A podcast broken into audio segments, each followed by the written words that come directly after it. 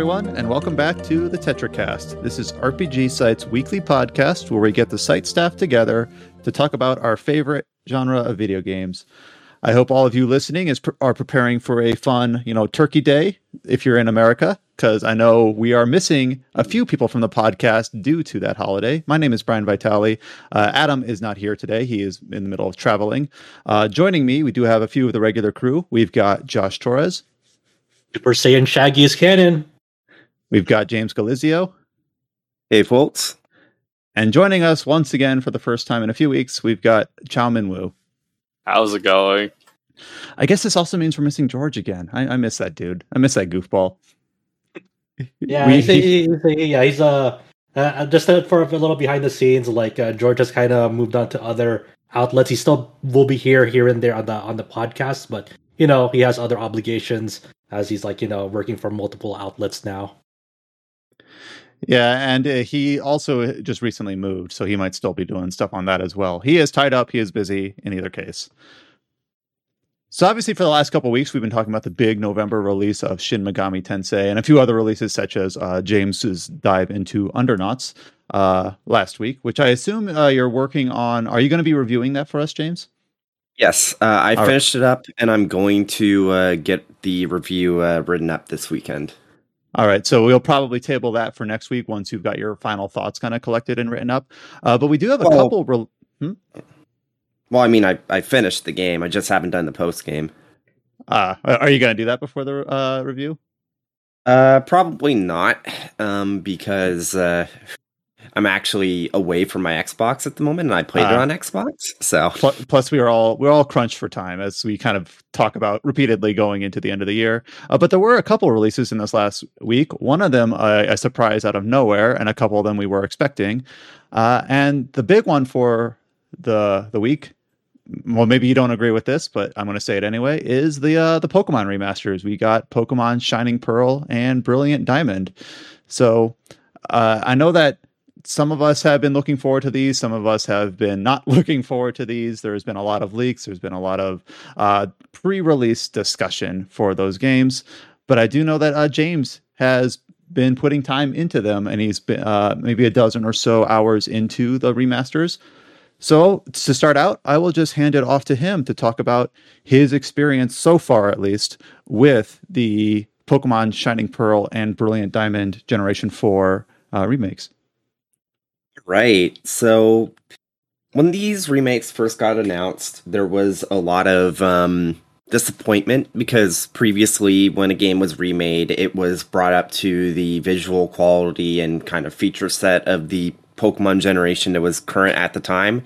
So, like when Red and Blue got remade as Fire Red and Leaf Green, they were brought in line with Generation 3's like graphical presentation at the time. When um, Gold and Silver remade, they were brought in like up to par with um, Generation 4's uh, graphical presentation at the time. And same thing with Generation 3. So when Brilliant Diamond and Shining Pearl got announced as remakes, and they were top down, very traditional like remakes of the original games versus what we have seen in the past, where I guess technically, except for Omega Ruby Alpha Sapphire, was like the same thing because back then they were still top down. But when Generation 8, when Sword and Shield made such a big deal about going full 3D, having stuff like the wild area and whatnot, a lot of people, well, at least I saw a lot of people very disappointed that Brilliant Diamond and Shining Pearl were still very clearly cut from the same cloth. Maybe that's not the best way of putting it they were expecting it to have a bit more of a radical departure just because of how the series has progressed. Um, I was one of those people, but over time, and I think I've said this on the podcast before, this is the first mainline Pokemon game that's actually not being developed by, or hasn't been developed by Game Freak. Uh, this time around, it was developed by ILCA. I don't know what else they've done. I think they've done support work on a lot of games previously. Yeah, I sure. do. I do remember that we talked about this on a previous podcast when we were talking about its unique art style. We were talking mm-hmm. about how this was kind of the the change that the Pokemon Company or Monsters or Creatures Inc. or whoever's in charge uh, needed to do if they were going to start working on multiple games and still kind of keep like this weird uh, yeah. annual release cadence. Because obviously, uh, ILCA would developed these remakes while Pokemon Company is, and Game Freak is working on Arceus for next year. Yeah, I think presumably generation uh, presumably Generation Nine, though. Who knows whenever that's going to come out? Because it's like mm-hmm. if Arceus is next year, it's like okay, well, what are they going to have for the holiday title? Because there's always a holiday Pokemon title. Will Pokemon be... Sleep. It's finally time. but, anyways, over as I mentioned in the past, over time, I've kind of come to appreciate the decision making that went into being like, okay, so we're going to have a new studio start working on remakes and being like a kind of the Call of Duty approach where you have different studios juggling different releases. So each studio gets a longer development t- um, cycle. But obviously, when you do that, there needs to be an onboarding project. Like, obviously, like even with Call of Duty, back when they, uh, before they really had these different studios working on their own, they would have them as support studios for other Call of Duties. And then once they got used to the workflow, then they would be given their own project. And I feel like that's something that we're seeing with ILCA here. So they were given Brilliant Diamond Shining Pearl because these are games that have already been made. And by remaking them, it's like you have asset creation, of course, though most of the Pokemon models are already made. But it's an easier project, if that and, makes sense. I looked it up just now just to provide some context to myself. Uh, they did work on Pokemon Home, and then yeah. some of the some of the projects they assisted on were all, kind of all over the place. Uh, Yakuza Zero, Dragon Quest Eleven, uh, NieR Automata. So I don't know to what extent they assisted on those. Uh, but this is according yeah. to a Nintendo Life article back when these remakes were first released or first announced. Anyways, so enough rambling. I'm still pretty early on in the remakes, and there are some issues that a lot of people have had with regards to it being based off Diamond and Pearl and not Platinum. Which I was was gonna ask about that, but I will I will let you go on. so Generation Four was kind of infamous because Diamond and Pearl themselves, while they were great games, I still think they're great games. They had a lot of issues with them. Uh, one of the major ones was the pacing. For whatever reason, they were very slow paced. Your walking speed was slow, your surfing speed was slow, battles took longer, and the games themselves just felt very slow paced. And Platinum fixed a lot of that. Um, one of the other things they fixed is that the Pokemon variety in Sinnoh, at least with Diamond and Pearl, was pretty poor. It was like infamous in the sense that if you wanted to have a fire Pokemon, you either had to choose the fire starter or you had to catch a Ponyta. Because those were the only two fire type Pokemons you could get before the post game. Uh, you're like this is like a nostalgia bomb for me. Like I remember that. I remember thinking like there are so few fire types in this game. There's like none. Yeah. So Platinum fixed things up by adding a few more Pokemon from the National Dex into the Sinnoh Pokedex, including some extra Fire type Pokemon. And so, ever since Omega Ruby and Alpha Sapphire, there's been some discontent in the Pokemon fan base about how, okay, so Heart Gold and Soul Silver, they incorporated the elements of Pokemon Crystal into the games. It had the Crystal storyline, it had the Crystal content. And sure, you could say, well, Crystal itself wasn't actually that big of a departure from Gold and Silver, which it really wasn't.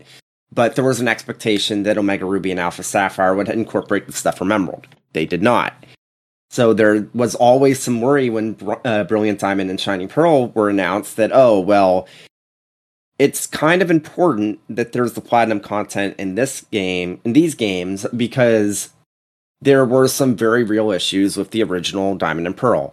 Unfortunately, Brilliant Diamond and Shining Pearl don't, for the most part, incorporate the platinum content. But that's not as big of an issue as it might think you might think at first, because um, one of the things they did do is they expanded the underground so in Diamond and Pearl, you had the Underground, which was kind of an extension of the secret base system from Generation 3, where you can like explore underneath the center region, you can mine for stuff, and you can find things like evolutionary stones, like heart scales, you can build up secret bases. You can play online and the underground, all that. And it was an interesting distraction. Not a huge deal. I feel like most people played in it, played around with it for like a few hours, and then pretty much never touched it again because it was like a, a distraction. But beyond that, it didn't really add too much to the experience. And they've expanded it greatly with uh, Brilliant Diamond Shining Pearl.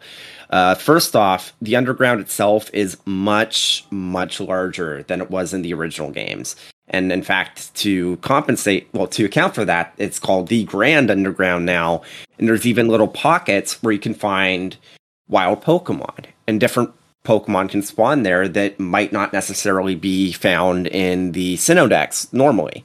So you can find other fire type Pokemon there. You can find like Houndour. You can find, I think, Vulpix or or uh, Growlithe, depending on your version.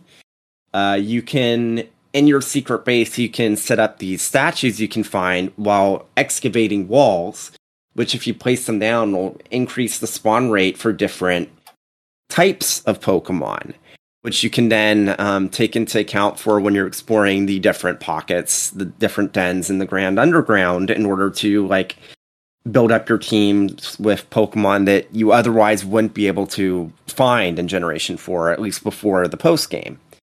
And um, overall, it's a lot more fun.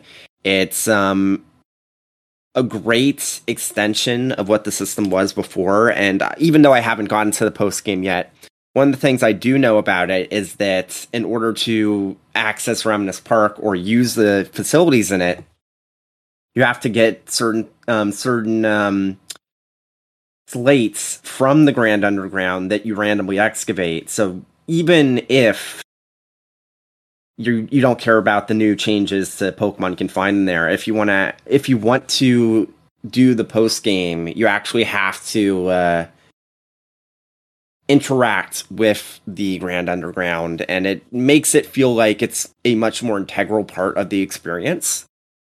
And that's you were, really. You cool. were mentioning earlier, like how the original releases felt really slow. Walk speed was slow. Surfing was slow. Does does this uh, no, releases no. fix those? No. No, I mean it does fix it. Um, Oh, okay, Basically, okay. uh, that was like the one thing I was never worried about, and uh, honestly, besides the visuals, I feel like I've always been a. I've always felt that. Well, most of Diamond and Pearl's problems like are the and the Pokemon variety, which from the very beginning we kind of knew that was going to be somewhat fixed with the Grand Underground and the speed, which has been fixed because they're never going to make that mistake again. um, but don't get me wrong, I love Platinum. It's still probably my favorite game in the series, but a lot of the additions that it brought to the formula aren't actually that major. Like the Battle Frontier was the main one, but stuff like, oh, you can get a bunch more legendary Pokemon. Every Pokemon game now allows you to do that. It's like, who cares? Well, for Like- me, I spent a ton of time in Platinum growing up. Like, uh, Platinum was the last Pokemon game I really put a lot of time into, and I got like the the black trainer card or whatever because I did like everything. Uh, and I guess I burned myself out for like a decade or more. You know, sixteen years. How long has it been plat- since Platinum? I don't want to look it up. Uh, but Uh, the- I think that was 2009 or was it 2008? one of those, yeah. So it um, came out 2009. All right. So I actually was a bit older then. I guess that's why I went like gung ho and doing all the challenges and all the completionist stuff. Uh, but I never put a lot of time into Diamond or Pearl, so I don't actually have like a good latch on specifically what are the differences between um, Diamond Pearl and, and what Platinum added. So I don't know like if if when you tell me that these remakes are based on Diamond Pearl and not Platinum, I don't know what that means. So I would have to like play it and like try to notice like what is absent here, what is not how I remember it. Uh, I do remember before these remakes released, people were trying to like scrutinize the screenshots to see like where certain NPCs were located in certain cities and being like, aha, this is a this person's in their platinum position. Maybe this game is actually based on platinum. But I guess what you're telling me is that it's not. They are based on diamond and pearl. Yeah. So Overall, it doesn't matter too much because, again, like, I feel like a lot of people just have rose tinted glasses about Platinum being like, oh man, this this is something I love about Generation 4, so it has to be exclusive to Platinum when most of the time it's it's not. It's just you, you hear you've heard for so long people talking about oh Diamond and Pearl were bad and then Platinum made it great and it's like no it's not so much like that it's like Diamond and Pearl were still great games. It was just issues with the pacing and the Pokemon variety that really held them back and that stuff that it's fixed by these remakes. Yeah not not beholden to be platinum version to do that. Yeah. So anyways I'm enjoying it um having a good time. Uh probably well definitely have more thoughts next week once I'm uh, further along. For future like remakes or re-releases of older games, would you like them to stick to this sort of like chibi art style that's kind of a more uh, I don't know evolved version of what you would see like in the older Pokemon games? I guess. I don't know. I I feel like there is merit in trying something different with remakes, but if they're going to be doing stuff like the Pokemon Legend series, and maybe they're going to be more like gutsy or ballsy with um messing around with oh here's like a pokemon region. What can we do with it? I think having a more traditional remake while also having a side series for something that's not really a remake but more of like a reimagining there's um there's some merit there if that makes sense. Okay. All right. Yeah I, have seen people enjoy the these re-releases. I haven't really heard too much about like you know this is going to be a hot take Mm-hmm. I'm enjoying these more than the Mo- uh, Omega Ruby Alpha Sapphire. All right. Okay. Yeah. I seems, do wonder how. Good. I do wonder how extensive the post game will be because I remember uh, I always have to pull back like p- a decade plus because that's how long I've been since getting early into Pokemon. But the Fire Red, Leaf Green Game Boy Advance games. I remember those mm. like the mm. post game took me twice as long as the main game, but of course they were based on you know red and blue or red and green, so they didn't have much of a base game. They had a very very straightforward campaign or whatever yeah, you want to call it. It's funny because everyone like always talks about oh Heart Gold and Soul Silver is the best remakes. They add the most, but if you actually look at what they added, they added the least. Like Omega Ruby Alpha Sapphire added more to the to Ruby and Sapphire and like Fire Red and Leaf Green by and far added the most to Generation 1 just because like the Sevii Islands are basically a region in and of itself. And I remember a lot of those islands you had to be like remember like the old mystery gift system where you had to like go to a GameStop and download like a, a ticket or whatever to get access to island 7 8 and 9 or, or something like that my, my memory's foggy um, on those it, it was it was um it was um, Islands 8 and 9, and that was for Deoxys and Lugia or Ho-Oh respectively, I think. So I have a really dumb anecdote. Uh, I don't know why I don't know why I'm sharing this now, but it's on top of my head. I remember for the DS, it did not support um, most Wi-Fi security protocols. It only just it only supported I think WPA. I don't remember quite all the acronyms. So what, what I had to do is that I would have to like go to our router at home when I was a kid and like disable the security to, in order to be able to access the internet on my DS to get those like mystery tickets or whatever. So I just that's that's how gung ho I was right until platinum, and then at that point I just I don't know I had gotten my fill of Pokemon, so I haven't played it since. But it's cool to see that there is uh, some surprisingly good qualities to these remakes. I know that I think people were just kind of looking for a reason to hate on them, and the and the leaks were pre day one patch, pre. Uh, uh, yeah, we should we should probably talk about that a bit. um, not too long, but basically, these are the first Pokemon games where there's an actual day one patch that drastically impacts the game. like, aspects of the post game were not playable without the day one patch. Half the music in the game were just literally the same MIDIs from the original games lapped into the game until the day one patch, which added in the rest of the remixes. There was not an opening movie until the day one patch. There was a ton of graphical glitches and um, bugs before the day one patch. And it's just this that definitely didn't help the perception of the games like um, leading up to launch because when you have somebody playing a game like over a week early talking about it and like obviously with pokemon regardless of like what Nintendo or the Pokemon Company wants to happen, they always get leaked like at least a, a week ahead of time. And it's always going to be the leaks that really kind of sets the tone for things. So when the game is unfinished without the day one patch, it just like lots of people just saw the leaks and are like, oh man, that's really disappointing. Even though what they would actually be playing, assuming they have Wi Fi, which in this day and age, I mean, you'll at least have access to a connection long enough to download the patch.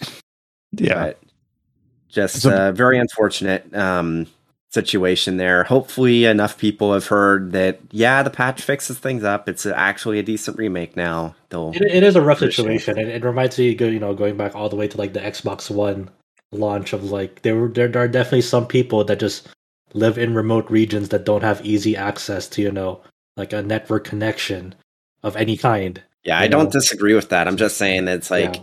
I feel like it's reasonable to say that people can find a place to download a singular patch. It's not like they have to always be online. It's just download the patch, and, and not even that. If they have a friend that has like a wi- like Wi-Fi at their house, they can literally just say, "Hey, can you come over with your Switch?" And then you can share the update data that way because you can share it locally. It's, yeah, it's one of those things that's like it's it's it's a hard like thing to like solve for those like uh, for, for those use cases because those cases are getting like more minimal and minimal as time goes on and whatnot. But it, eh, because like the reality of game development these days is like things really come in hot and like yeah. people are trying to get dev work done. Like you know, especially during especially during COVID. Like, in yeah. the majority of this game's development must have been during COVID. Yeah, and we we talked about that on the context of getting like release code, where we we play a game. Uh, uh I guess the most egregious in recent memory would be Cyberpunk, but also like Pathfinder, where it's like, man, this game's buggy, but maybe it'll be fixed on day one, but I'm playing it early, so I don't know like how much I should, uh, you know, focus on this. And then for some games, they're fixed right away, and then for some games, they certainly aren't. It's good to see that Pokemon was uh, more of the the former, uh, but luckily, it seems like that all the major issues have been sorted out. Then there, there, there, there are, there are going to be the the ones that have the opposite problem where they're working fine, and then like uh, let's say a DLC thing comes out and um kind of screws everything over. It's like, oh, I shouldn't touch this game until it's fixed. Mm-hmm. Super Robot Wars. or in the rare case where you have a review and it's like if you didn't finish the game before uh, embar- the embargo lifted, somehow your save data got wiped. yeah, oh. yeah. Yeah, that, that, that never happened. Yeah, never happened. we did also get a very uh, surprising release uh, in the last week. So this was always slated for 2021, but we haven't heard about it in a long time since I believe E3, and that is uh, one of the Riot Forge projects. Obviously, the creators, publishers, you know, overmasters of League of Legends, where they have been kind of moving their IPs into different areas. I know they recently had an Arcane show that launched uh, over the last month. Uh, they've got an MMO in the works, but another project that they had that was of interest to us was Ruined King, a League of Legends story. This is a turn-based RPG uh, being developed by Airship Syndicate, who is the team behind um, Battle Chasers Night War and Darksiders Genesis. Uh, I played both those games. I think I actually reviewed both those games for the site. So I was always interested in Ruined King, not because I have any history at all with League of Legends. I am a complete neophyte when it comes to that. Uh, but I had liked, or I had, I had appreciated, I'll put it that way, um, Airship Syndicate's recent output. I didn't love Genesis, but I thought Battle Chasers was actually really quite unique and interesting. It is always cool to see um, turn-based, basically JRPG inspired type games from a Western developer. And that's what Ruined King is. Uh, it basically shadow dropped last week. So uh, we didn't know about it. I don't think any outlets had, uh, or at least not, none of the smaller ones, had any heads up that this game was going to be releasing uh, you know, without any other prior announcement. But it's here, and I put about uh, 10 to 12 hours into it so far. And all of my impressions are basically knowing Airship Syndicate, but not knowing League of Legends at all. So uh, if you've played Battle Chasers Night War, which I believe was 2017, maybe 18, uh, this game is clearly built on that framework uh, mechanically. But of course, everything is flavored uh, League of Legends style. So this is basically going to be my gateway into this lore, which uh, I know a lot of people who are going to be playing this game already know which characters they hope to see and already know the environment and already know like the setting and the you know uh, the lore and all and all of that and i know none of it so basically uh, i will have things that i am learning really quickly and then also i will have gaps in terms of not knowing what i don't know uh, like when something's referenced and i don't know is like is that important or is that is that not? Um, I have a question right away. Go ahead. Do, do, you, do you need to know uh, MOBA mechanics to play this game? Do you need to know who takes mid, who jungles, who's the carry, who's the support? Do, do I need uh, to know that going to this game? I, I'm going to say no, but I will say that one of my um, immediate takeaways is that from uh, so I'm like my brother, I'm kind of a bit of a, like a mechanics numbers nerd and a little bit less on like story lore. Uh, but immediately when you turn this game it is a when you turn this game on it is a turn-based rpg and different characters that you get kind of serve different roles kind of like a, an rpg very classic this person is a healer this person does damage this person uh, gets aggro uh, and does like more supporty things and prevents your team from taking damage. And i can kind of glean how this character might have worked in the League of Legends just based on how they have been adapted into this game. Mm-hmm. Even though obviously I don't know what their League of like I'm kind of working backwards here. Like for instance, there's this character called Yasuo. Uh, he seems pretty cool. He's like a samurai. He's called an Ionian. I don't know what any of these things mean, but the game is teaching me. So other people might know exactly like where this character came from, how long they've been in League of Legends. I assume if they're in this in this uh, spin-off game that they're a popular character. But uh, the game immediately kind of shows you how each character has a very unique set of mechanics that is bespoke to them, where only they can do these certain things. For instance, Yasuo, uh, whenever he does his most basic attack, uh, he puts on a debuff called Steel Tempest. Steel Tempest is a stacking debuff that once you get full stacks of it, it basically means that his next ultimate attack will take less mana and recharge more quickly which that's kind of like a very a very simple mechanic. But also he can get more steel tempest his stacking buff whenever he criticals. And he also has another ability that increases his critical rate. So it's kind of like these like these series of mechanics that all interlock together in a very smart way um, which i can kind of see like oh i bet I bet that's sort of how it worked in uh in his in his role in League of Legends, which I only know at the, the very basic framework about how MOBA champions work. So I don't I can't really go more eloquently than that. Uh, another character that's in this game, Braum, whenever he does his basic attack, he does a unique. Uh, this is this sounds a little bit crude, but he has a he has a basic debuff called concussion, where he stacks concussion on his enemies, and then once those concussion stacks uh, max out, those enemies are either stunned or take extra damage upon those stacks capping out. And then um, there's certain other like ways where their their basic attack can do concussion. They can do like a, a lane. They what they call them here is a lane attack, which I don't know if a lane attack is something from uh, the uh, is something from the base game or if they're kind of just using that terminology to tie to the lanes in League of Legends. Uh, but basically, you have your instant attacks that don't take uh, mana, but then your your lane attacks do. So you can't spam your lane attacks. You kind of have to do your instant attacks, like Braum's concussion stacking and uh, yeah, so a steel steel tempest stacking, and then basically that kind of buffs your character up through these basic abilities, which then you get to decide how to use once you're ready to expend some mana on some more powerful ones. Um, once you do these more powerful lane abilities what this game's kind of unique most uh, it's kind of its defining battle mechanic, I think, is that let's say I'm doing Yasuo's ability called Sweeping Blade. It is a lane ability that grants a stack of Steel Tempest whenever it criticals. And it also damages basically every target and every nearby target. So if there's a group of three enemies and you target the middle one, it'll hit all three. So kind of kind of has like this um, cleaving effect. Uh, but when you decide I want to have Yasuo use this ability, you choose: do I want to do it in the speed lane? Do I want to do it in the balance lane? Or do I want to do it in the power lane? And basically, what lane you do it in determines how fast it will execute and how much damage it will do.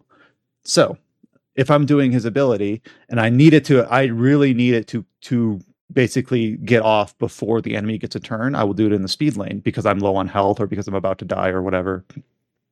Or if I do it in the power lane and it's going to do more damage and will do enough to kill the enemy, even though it'll take longer to charge, I might just do that and maybe the payoff is worth it.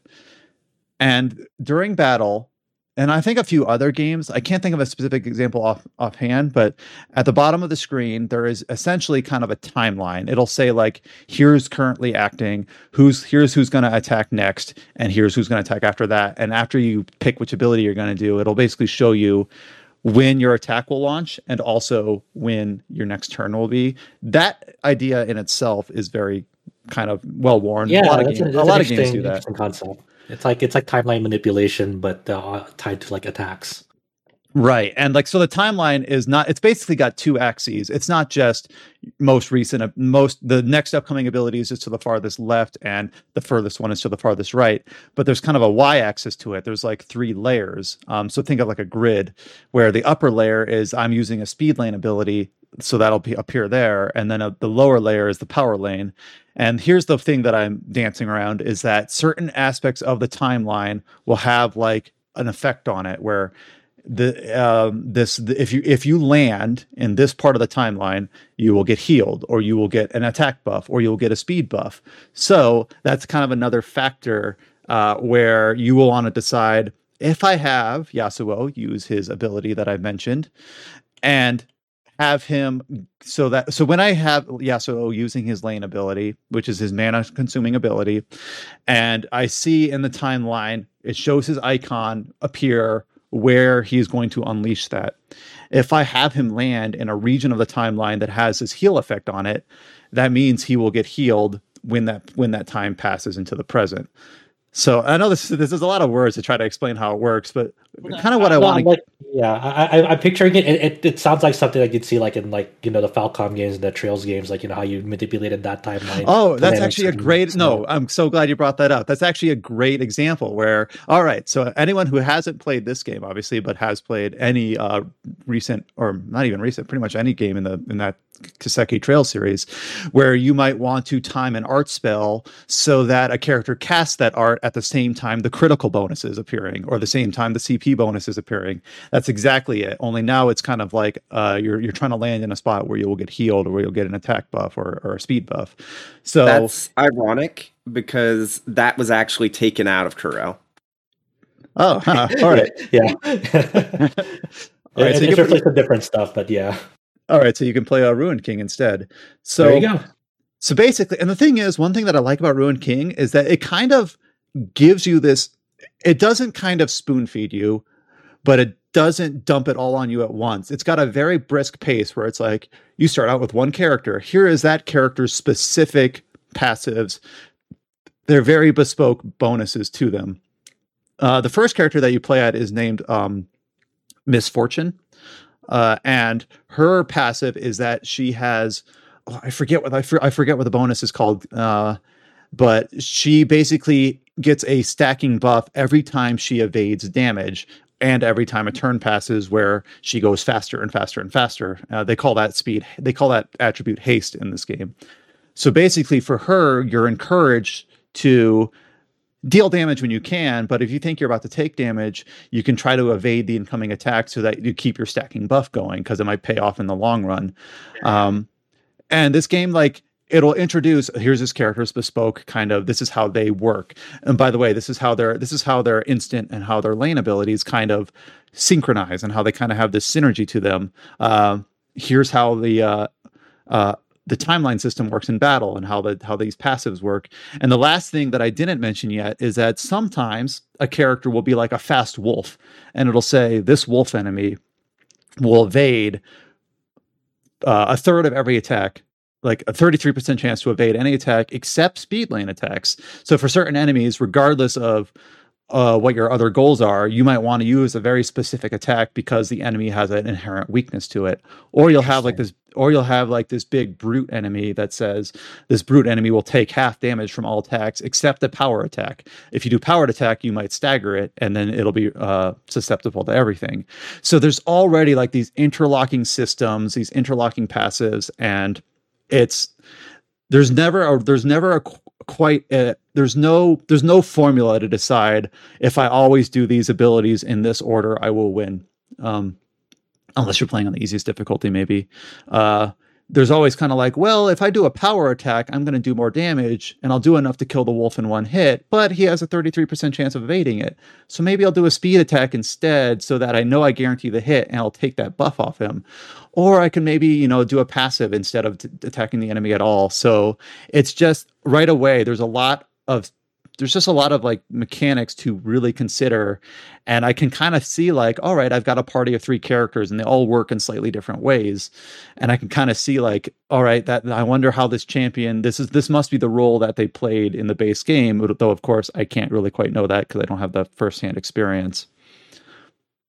So that's kind of how battles and how characters work. Um, there's also like a pretty robust system of progression where uh, characters have equipment slots, and the equipment is kind of a very uh, a very classic, you know, Diablo-esque loot-based gear system where you'll have like different tier, different rarities of gear.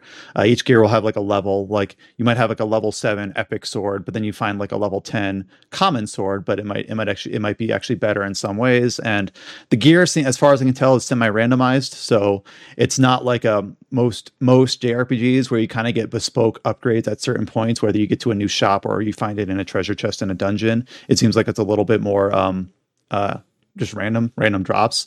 So you'll have you'll have reasons to like revisit areas and kill enemies and hope to get new materials to craft or whatever. There is a crafting, uh, there is fishing, there are basic skill trees. Uh, there are um, you can enchant items using materials. And I'm not going to go into the weeds of all these systems, but basically there is a lot to mess with in terms of you already learn how to use the character actively in battle, you know, what what abilities you should use in what order to be most effective. But then based on how you decide you want to use a character, you can kind of design their their setup and their their gear their gear setup and their their skill tree set up around that where you might you might for Yasuo you might set up his gear so that he just does, you know, you're, you're buffing up his attack stat. That's all you care about. Or you can buff up his critical stat specifically because you know that that kind of interacts with his abilities and his um, kind of how his how his battle style works in terms of his stacking buff that he gets when he crits enemies instead of going for raw damage all the time.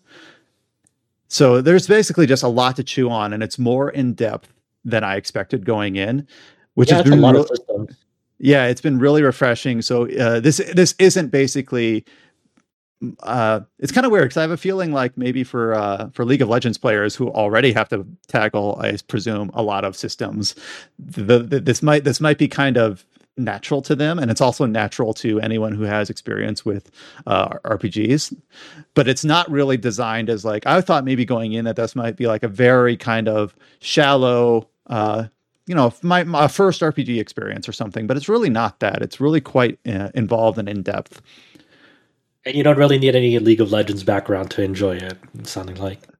Uh the thing is is you, i'm sure you would enjoy it more where you see a mm-hmm. character that you recognize like uh there's this character that has a really uh kind of they're, they're very mysterious. I think I think her I think her name was Anri, uh, and I don't I have no idea who this person is. I haven't gotten them in my party yet or whatever. But, this game, wow, spoilers, yeah, man.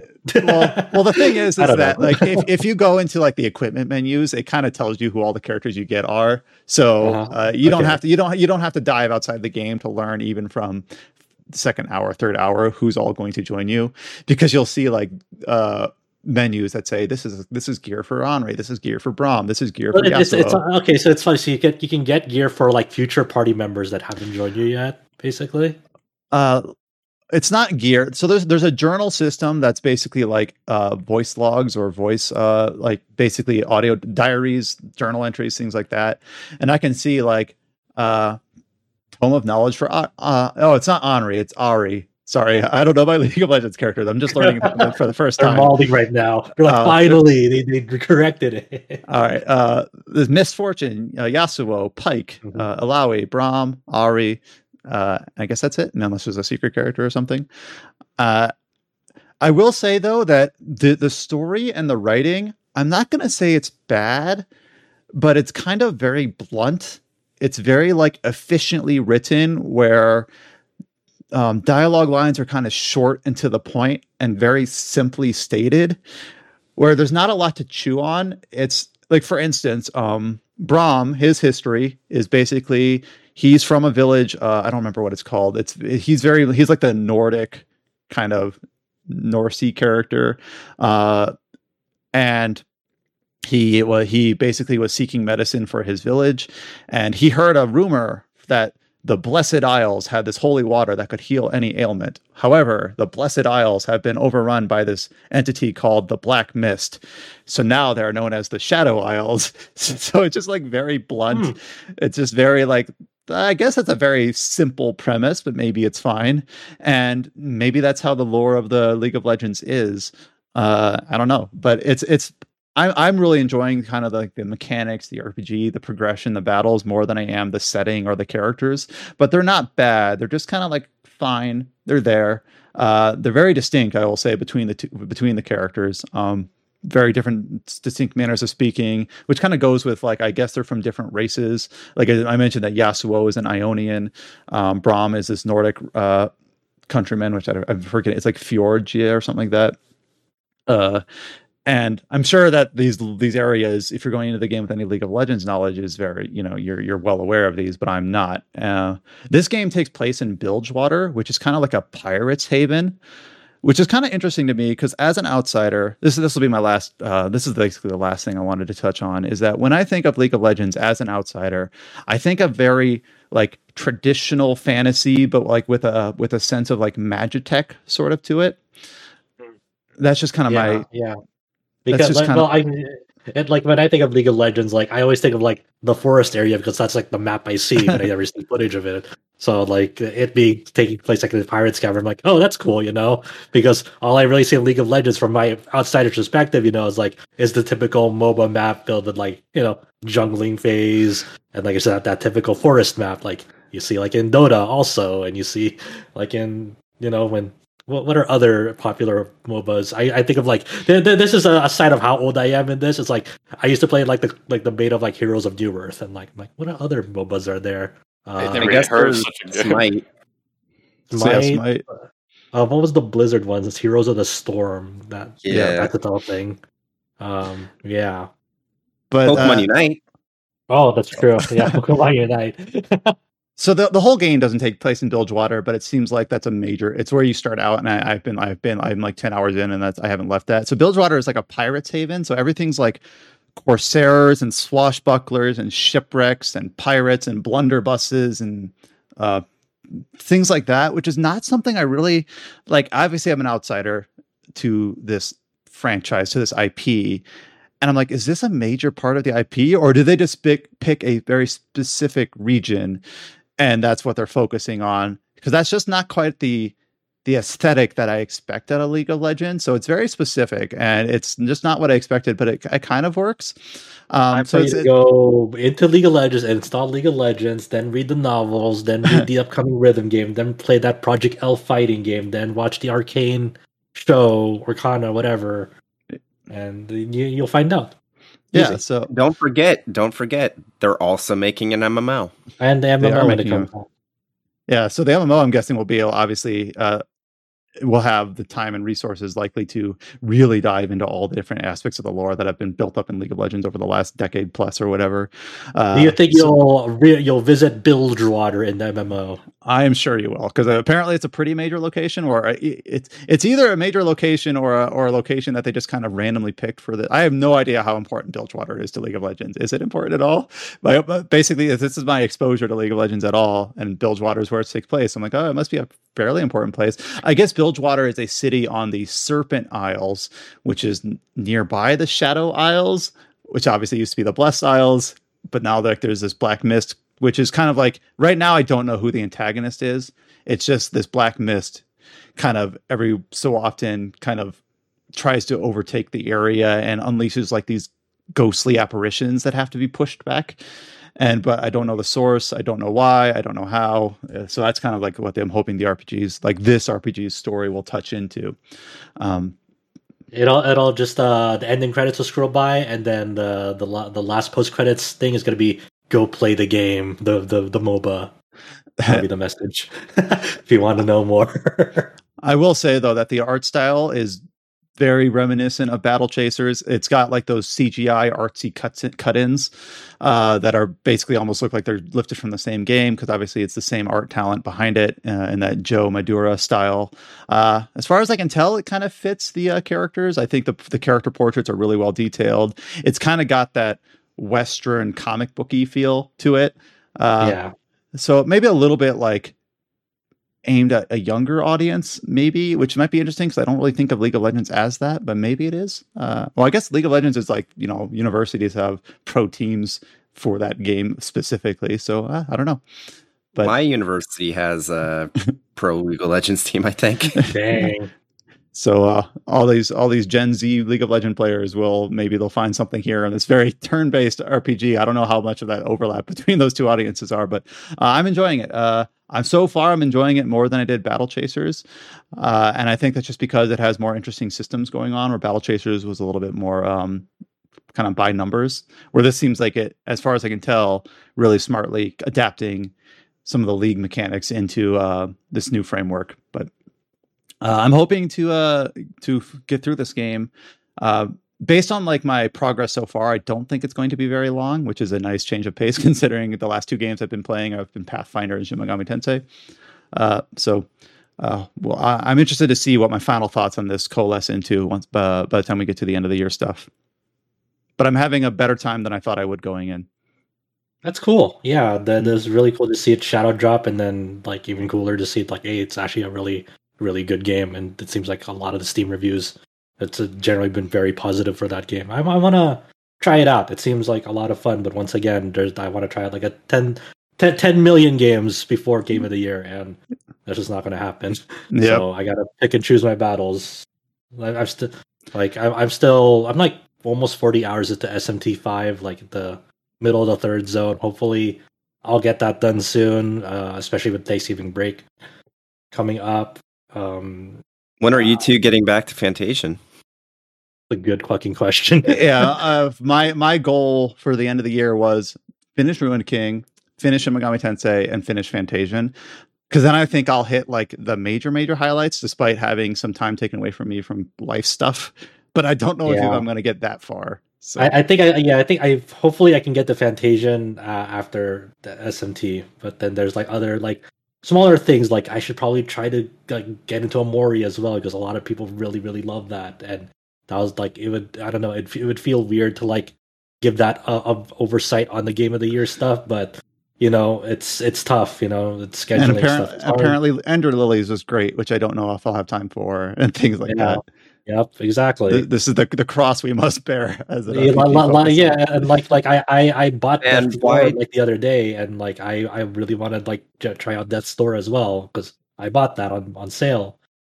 Just like thankfully, well, Death's Door is pretty pretty short. You can get that done like eight ten hours. Okay. Um, but there's so many eight ten hour games. Yeah. Yep. yep and uh, uh like uh, and then like you know it's it's a bad thing to like think about but like there's already all like so many cool like indie games coming out like early december that's like that we just like by default won't get to until a later time because like the general rules of game of the year is like anything eh, released in december now is like we'll hold it off till next year. So like stuff like cyberpunk and omori now we can talk about in this game of the year but like stuff that's coming out this december like you know that this is by default oh we got we have to do game of the year stuff we'll think about that later yeah it's like a, it's like we it's like we go into the next year immediately with a coverage backlog almost um, fun so, and that and that's yeah. with a lot of stuff releasing like in february and march uh january is a little bit more open thankfully i guess we got yeah. arceus there yeah at least at least next year is going to be a lot easier with Elden Ring. It's like already yeah, hopefully. we'll see. Um, let's see. Yeah, did you have any final thoughts on Ruin King that you wanted to uh, end off on? Uh, I think I'll uh, for right now. I'm still too early to have like concluding thoughts. I think my my initial impressions are great. That's that's. Okay, uh, cool. But you had mentioned uh, picking your battles. And I'm going to yeah, use that to segue to your next topic. I, I, didn't pick my battles well this week, apparently. Well, I did. I did uh, for one of them. One of those Halo multiplayer shadow dropping and and early, and that was a really cool surprise, and I've been uh, James and I have been having a ton of fun with that.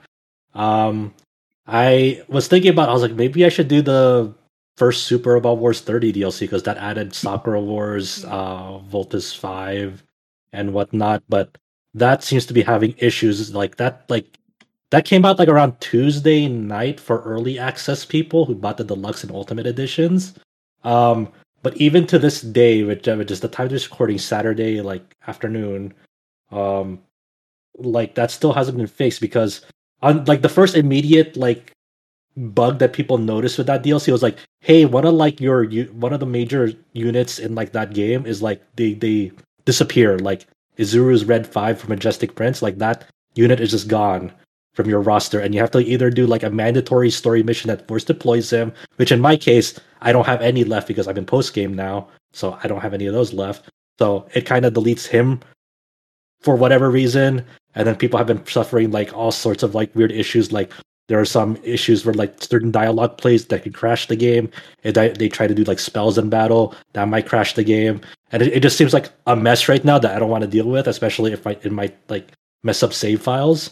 So that's a shame, and hopefully they get it fixed very soon. But I, I don't know how serious the issue is.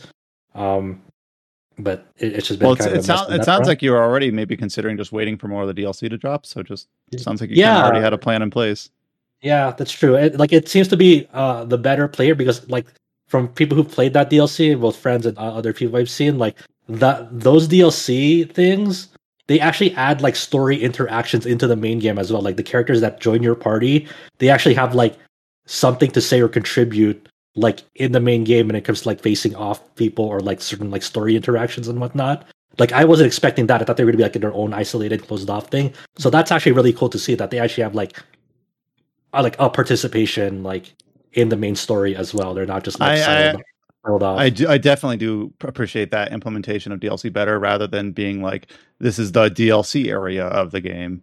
Yeah, so. yeah. So I was that caught me off guard, but that's really cool to see. But hopefully, you know, when things are like in the clear, and maybe well, till I wait till like the second DLC pack, maybe I'll dive into that. Who knows? So uh, for the thing, uh, the thing that I wanted to bring here today was uh, I uh, got a, a key for the phase three of the closed beta test of Babylon's Fall. This is the upcoming game from Square Enix and Platinum Games, another collaboration project. Everyone loved NieR Automata, so why not get the names? Uh, you know, the Square Enix and Platinum Games team again uh, for it. Obviously, does not it doesn't involve Yoko Taro or Okabe or anything. That's the, this is uh, it's not uh, they're not involved with this. Uh, this is the the game where everyone was caught by surprise when at E3 2021 they announced that this is going to be a games as a service game because uh, that's been doing really really well for Square Enix lately. And yeah, I mm, I tried this with two other friends and we played it for a little over like two hours and um this this this game needs a lot of work. this game needs a lot of work. So um, I, I wrote an article about it on the site, kind of breaking down, you know, what to expect from the game, like what my experience was. Um, you know, when you when you start at the game, you have your whole typical character creator. You can pick from one of three races. At the closed beta test, I don't know there's gonna be more. Um, and like the, these are they kind of have some flavor text for them. Like some are from Residents from the Sea, some are uh, from the mountains, some dwell in the forests and whatnot. And they, they have like some flavor text of like what are their trades, uh, what do they excel at in, in the world and whatnot. Um, the main thing that separates them from what I tell is their Gideon coffin ability. And the Gideon coffin mechanic um, was something I was not able to test out in this closed beta test. I don't know if it's eventually unlocked early, like later on, or but it wasn't it wasn't like available right away even after the first three stages like it, it seems, to be some sort of ramp up i don't know if any of that is in the closed beta test um, the, the gideon coffin ability is if you remember from like the early early babylon's fall like footage and some of the gameplay when we all thought this was still a single player cool thing was uh, the when the player or the character like tethered towards an opponent like that's like the gideon coffin ability for um, one of the races, you know, and uh, that's not something I was able to try out. Um, and then the other two had like things where they're tethered to an opponent, they're either strengthen themselves or weaken them and whatnot. Um, and then so you go through this character creator. this character creator, you know, is, is your typical character creator, nothing special about it. The the weird thing that stuck out to me, and like I guess throughout the whole game, was their brushwork filter graphic engine, which is I guess what they're trying to do is like it's sort of like a, a, a not a faded out, like almost a cell shaded painter esque type of uh, art style. It's supposed to be like even sharper uh, in this closed beta because I guess in the past closed betas, um, they were it was very like uh, soft and blurry. So it's sharpened up now, and it it's still. I don't know. I don't know if I'm a big fan of the the art style that they're going for here. Like it, it well, works, uh, I guess. I was going to say, like the way you describe that, it sounds pleasant. Like, oh, I kind of like the painterly mm-hmm. sort of art. But I remember watching the trailers and thinking this game was actually really ugly. so maybe yeah, it's a really yeah, bad implementation. Yeah, I don't know. Like, uh, it's just it's just weird. Um, but you know, you get through that, and then the after you do your character creator, you're kind of just placed into this like hub HQ. You're not really the only way you knew it was a HQ was like the the two second tooltip that like popped up and said this is Sentinel HQ and there's like no tutorials, nothing. You're just like, okay, I'm I'm here. What do I do? Where, where do I go? So, um, like I said in my article, this HQ sort of serves as like the the hub or village in a Monster Hunter game. Um, you know, it, it reminds it reminded me a lot of like Monster Hunter World uh, of that like kind of open like environment with all the all the planks and stuff, and you're by the sea. Um, and then so the, the main things that like you're given access to in the closed beta is obviously the mission board um, where you, you can uh, take up missions uh, and whatnot from there you start a mission and people can join on you you can access the shopkeeper where you can sell stuff and then you can uh, go to the person uh, who gives daily quests you know you, you do dailies you get rewarded and whatnot so um the so I was able to find out how to like join my friends. They like have this headquarters ID that you input to join their instance, and then we all started a mission together. And the the gameplay of this game is divided up into stages. Uh, it's uh, these are very linear levels. They take maybe ten minutes to complete, ten to fifteen uh, at most. Um, they're very point A to point B, like linear corridor type of stages, uh, at least at the very beginning. I don't know if they ever open up. It doesn't seem like it. Um, where you uh, you run uh, and then you go to this battle arena. You beat the enemies in there. Then that that's done. You go on to the next corridor uh, doorway. You go to another battle arena, and then so on until you get to like the the final one, and then there'll be maybe a buff like boss type enemy, uh, and uh, you complete that and you're done with the mission. It seems very way, like arcadey or something. Yeah, yeah. Like uh, it has like your after each battle, you have like your your rank, like in you know something like in Bayonetta or other platinum games. You know, you'll have like you know bronze, silver, gold, uh, platinum, pure platinum, and then it'll list off like how many dodges did you do, how many like aerial attacks did you do, and whatnot. Like your typical platinum ranking system.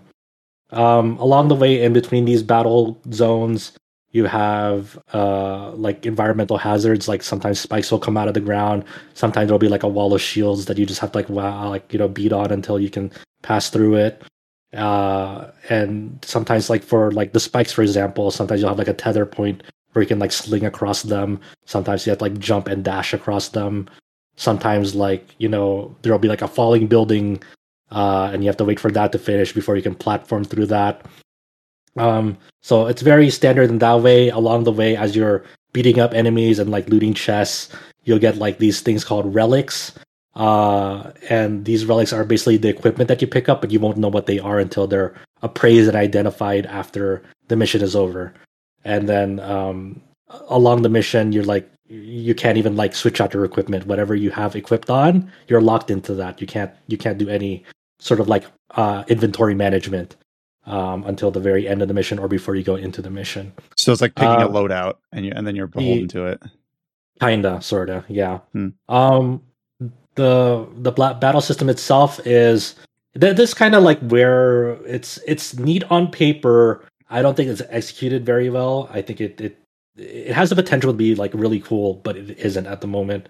Um, it has your you can equip up to four weapons you can have you know obviously your uh, light and uh, heavy attacks, and then you'll have these things called like spirit weapons, um, and you have like several weapon types in, in, the beta that you can you you get as drops. So you can have like a one-handed sword, a hammer, a shield, a bow, a wand, and whatnot. And you know these will do your standard stuff like for uh, he- heavy and light attacks. Like uh, the shield will just try to like parry attacks, but for everything else, it's your standard deal of like they'll have their own attack strings and whatnot. Um, the, when you equip them uh, as spirit weapons, they sometimes they they have a similar functionality like one-handed swords. If you equip that to spirit weapon slot, you'll have like these obviously these phantom swords swing at the, at at them while you're attacking, and they're they're you know they they come out and look cool and do a little bit more damage, but they're functionally still um, just you know what you would do with a one-handed sword. Um, with things like the shield, though, that that gets really interesting, where the properties of it as a phantom or spirit weapon um, uh, drastically change because you can have like a deploy like a deployable shield around you as you're like you're holding down the shield weapon or the shield as a phantom weapon or spirit weapon. I always forget the terminology. So you're holding up the spirit shield and then it has a barrier around you instead of like a parry and whatnot. And every time you use a phantom or I keep saying phantom spirit uh weapon, you consume like this red gauge underneath your HP bar. It's like uh, it's like the spirit weapon slot. I just call it MP because that's the easiest way to uh, refer to it. And the the thing that uh, sucks about this is like the phantom spirit weapons are really like pretty like fun to use, but they deplete the MP gauge so fast. So after like three or four swings, let's say for the one-handed sword as a spirit weapon, um, you it just depletes the gauge like immediately, and then how you have to uh, charge it back up is to repeatedly do like um light weapon or light or heavy uh strings and uh and the properties of the weapons in those slots uh, will determine your uh, how much uh, mana you regain to be able to use your spirit weapons again. So let's say like the standard one-handed sword light attack string, you know, it'll it'll charge it like here and there, but it's pretty poor at it. It's pretty slow. For something like the bow or the hammer, um, they'll charge it much faster. It's still like not as fast as you want it to be, but it still charges it faster. And these are all tied to like stats like the like there's a specific like spirit siphon stat on your equipment that you have and that seems to determine like how much spirit you gain back per attack or something. Um is it is it the it, tuning of these mechanics that so i'm uh, what i was kind of waiting as you describe how the game works is for the mm-hmm. other shoe to drop because clearly you did not take well to this beta and i'm trying to glean from your description here like okay what about Josh is describing how this game works, but what about it is making it is is contributing to your impressions? Or is it basically that these things charge too slowly, or you feel like you you get stuck doing like these basic attacks to try to to, to charge the siphon ability, or yeah, like, it's, it's, it's, like a copy. Like the flow of it is very off. Like you when you go into this like game and you really want like some sick platinum games gameplay, like the the the the pace of it feels too slow and this is like a, a combination of like having to manage those like very limited resources that like at the at the moment like it just it didn't really come together all that well. Plus like when it comes to enemy encounters like enemies just do, do not stagger at all. They don't like react to your weapon hits unless it's like a very very big attack like a charged weapon hammer attack that like takes a while to charge you know to, to get to that point so like when you like do a like a, a combo with your one-handed sword like the only thing they'll react to to that is like uh, like the the the stab at the very end of it. But other than that, they're free to like attack you in the middle of that like a string because they just don't react to it.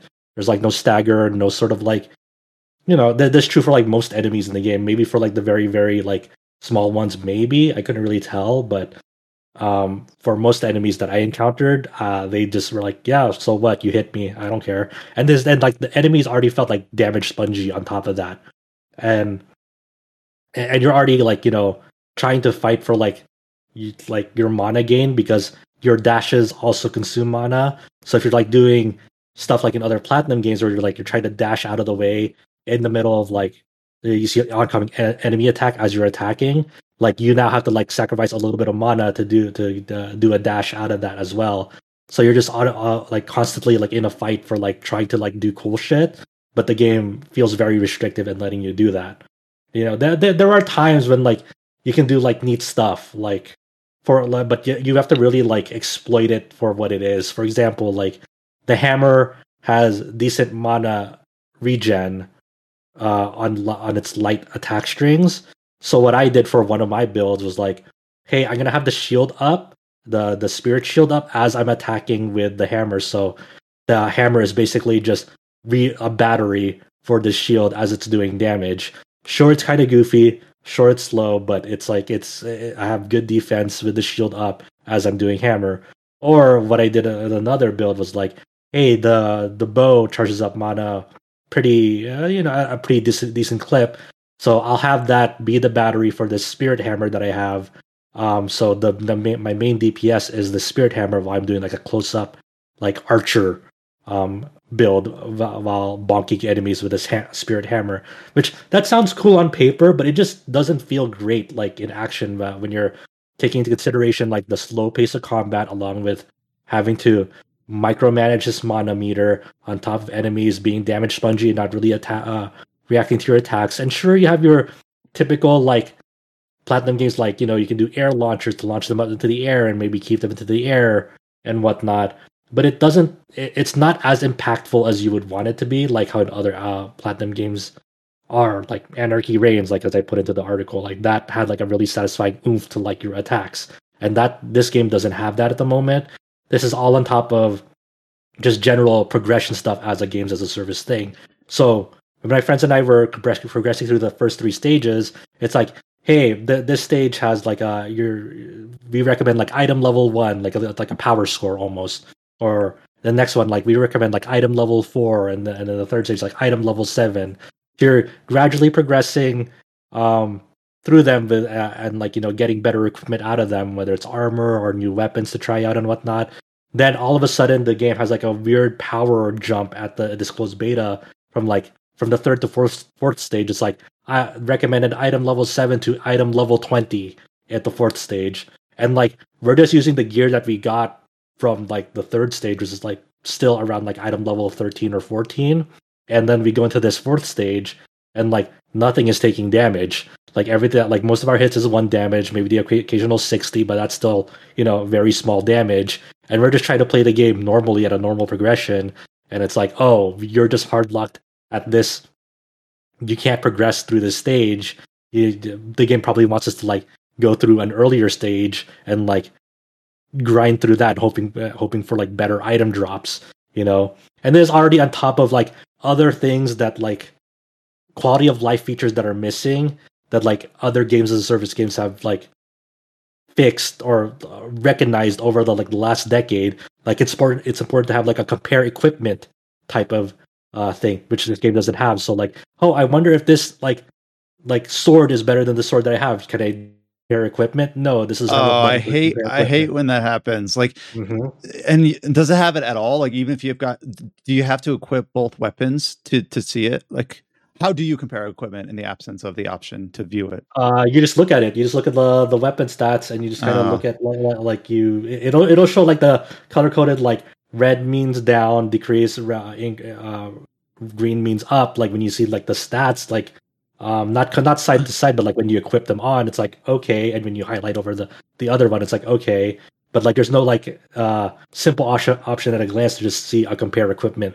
All right, because my my I don't I don't think I've played an RPG in a while that's been very poor at this. Uh, but whenever you like like you're at a shop in a, in a, in a you know generic game and you're you're looking at a new sword and you're like is this sword better than my current sword like that game better have a comparison option to know exactly like is it more crit chance or more whatever uh so the absence of that is probably one of the most frustrating things, especially in any sort of game with gear. So that just like, oh man, like what a bummer. How did they miss this one? um, yeah, another... Yeah, go for it. Ask. Uh, this is a very weird comment. Uh, well, not weird. Yeah. A very specific comparison. But you talked about how the um going back a topic about the the mana use when you dodge.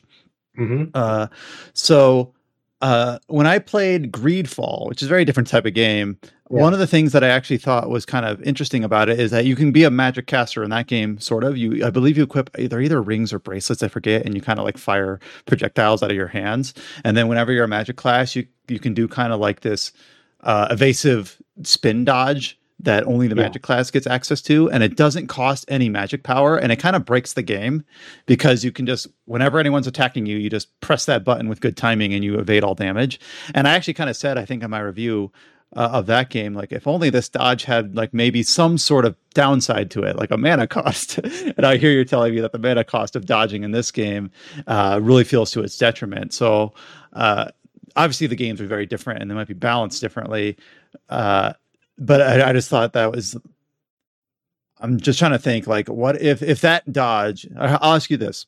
If you could dodge with no mana cost in um Babylon's Fall. Babylon's Fall. Mm-hmm. Do you think it would still feel well balanced or do you think it would be broken? Does does dodging give you invincibility frames? It does give you invincibility frames. Um not a lot and there's a perfect dodge as well. Um it would feel slightly better, but I think uh, they just need to they need to do a lot of things. They need to uh, like kind of speed up the game a little bit more and having hits feel more impactful. I think that's a good start for like taking this game in the right direction. Um, obviously, the whole games as a service progression thing is, you know, uh, hopefully by the final release it'll be that'll be better tuned up. Um, it, because right now, just combat just feels off. You you also just have the, like l- little things like you can't sell equipment uh, by by batches or sell all at the shopkeeper. Like you have to do it one by one, selling the equipment at the shopkeeper one by one. But there is a sell all option at the um when you appraise all the relics that you get from a mission. There is a sell all button there after like you favorite the ones that you want to keep. You know stuff like that, which is like weird.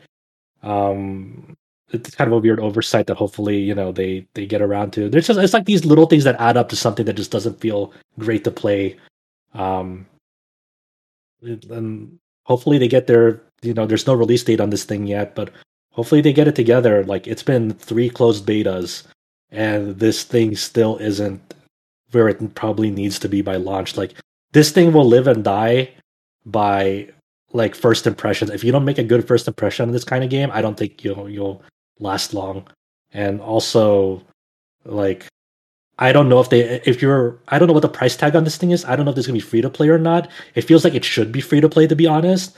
Because I don't see like how you can sell people if you're gonna sell this at a sixty dollars uh standard sixty dollars. It's just like you gotta be kidding me if you're gonna sell this at full price uh for something that'll probably have microtransactions in it as well.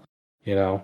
Um I do definitely agree with the uh, with the comment about first impressions, where it's like there's nothing stopping them from tweaking the speed of combat, the like the balancing of your of your resources, of of adding the quality of life in terms of gear, uh, you know, just management. But if it launches in a state where no one enjoys playing that, and then like let's say eight months down the road they have this big patch 1.1 where they fix it all. Then you then they kind of have to play catch up like no believe me it's it's good now. And yeah. that's always a hard sell. Yeah i mean and it's just you, you would hope that at, uh, at least if not you know uh, square enix like sees what's hap- what happened to avengers it's like well maybe you know we should probably start taking things in the right direction before launch. But i don't know man. What what do i know?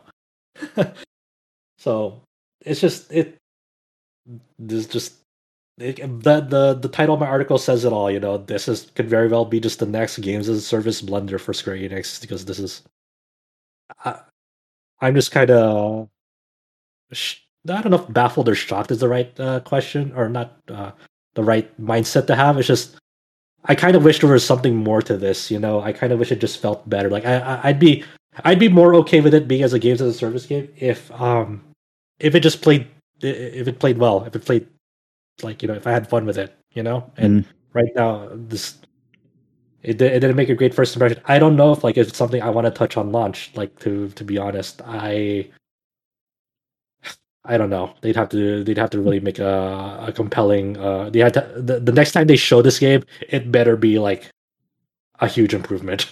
Do we have a do we have a launch date? I don't think so. I think it's still to next year, maybe. But I don't. I'm not sure if they ever set a release date. Let me check. Nope, to be announced. Yeah. So. Well, maybe yeah, maybe, um, maybe maybe it can stay in the oven for a bit and get into the place it needs to be before it launches, so we don't get another Avengers situation. Yep. But yeah, that's all I really have to say about that. You know, if you're interested to learn more of like the the specifics and whatnot, I have an article up on the site, and hopefully that'll, you know, if you're not sure what kind of game this is at the moment, uh, hopefully that article shines some light on that.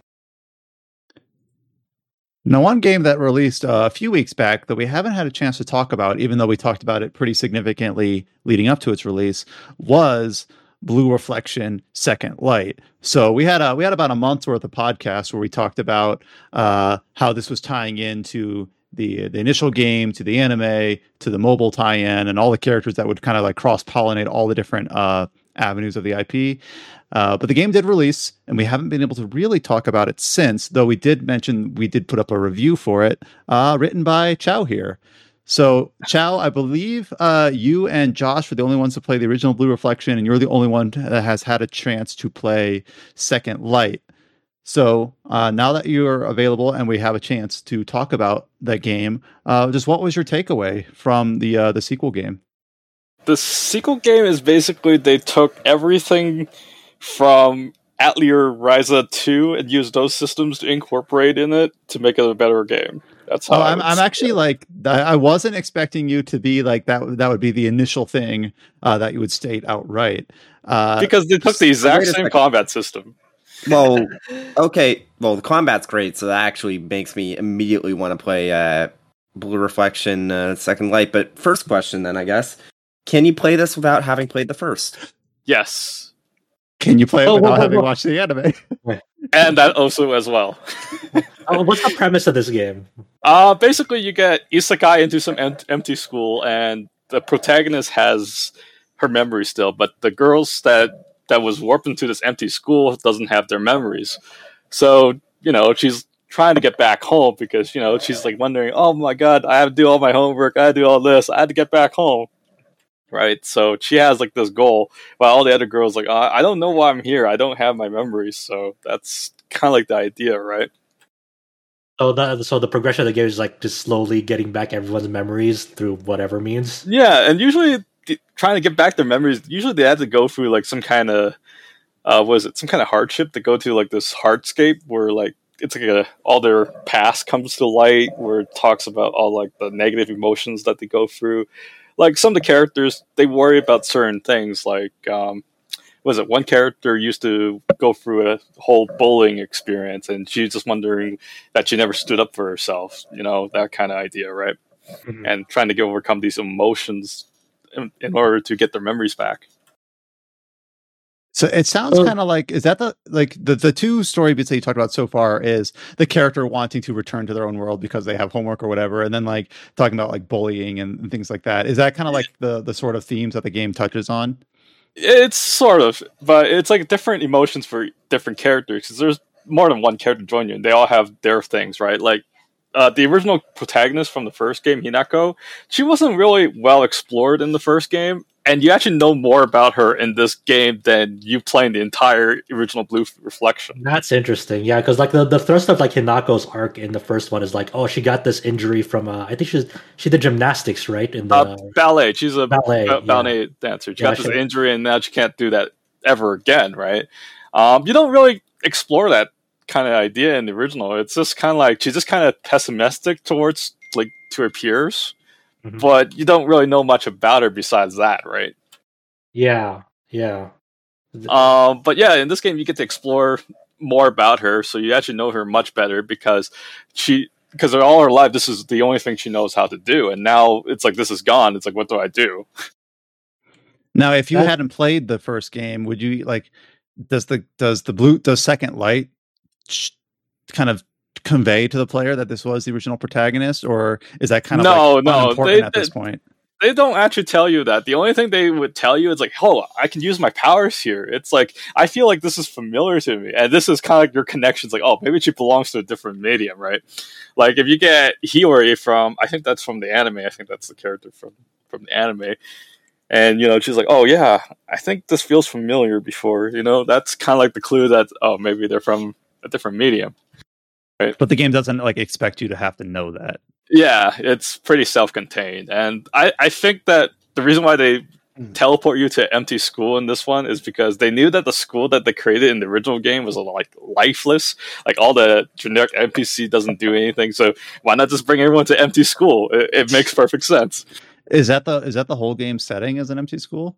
Yeah, it's an empty school, but huh. you know there will be like these Heartscape, which is like kind of like a imaginary place that they can go to that has their or not imaginary place. It's kind of like uh, a place that it's their it's like their mind palace, dude. yeah, yeah, yeah. That's that's exactly that's exactly it, Josh.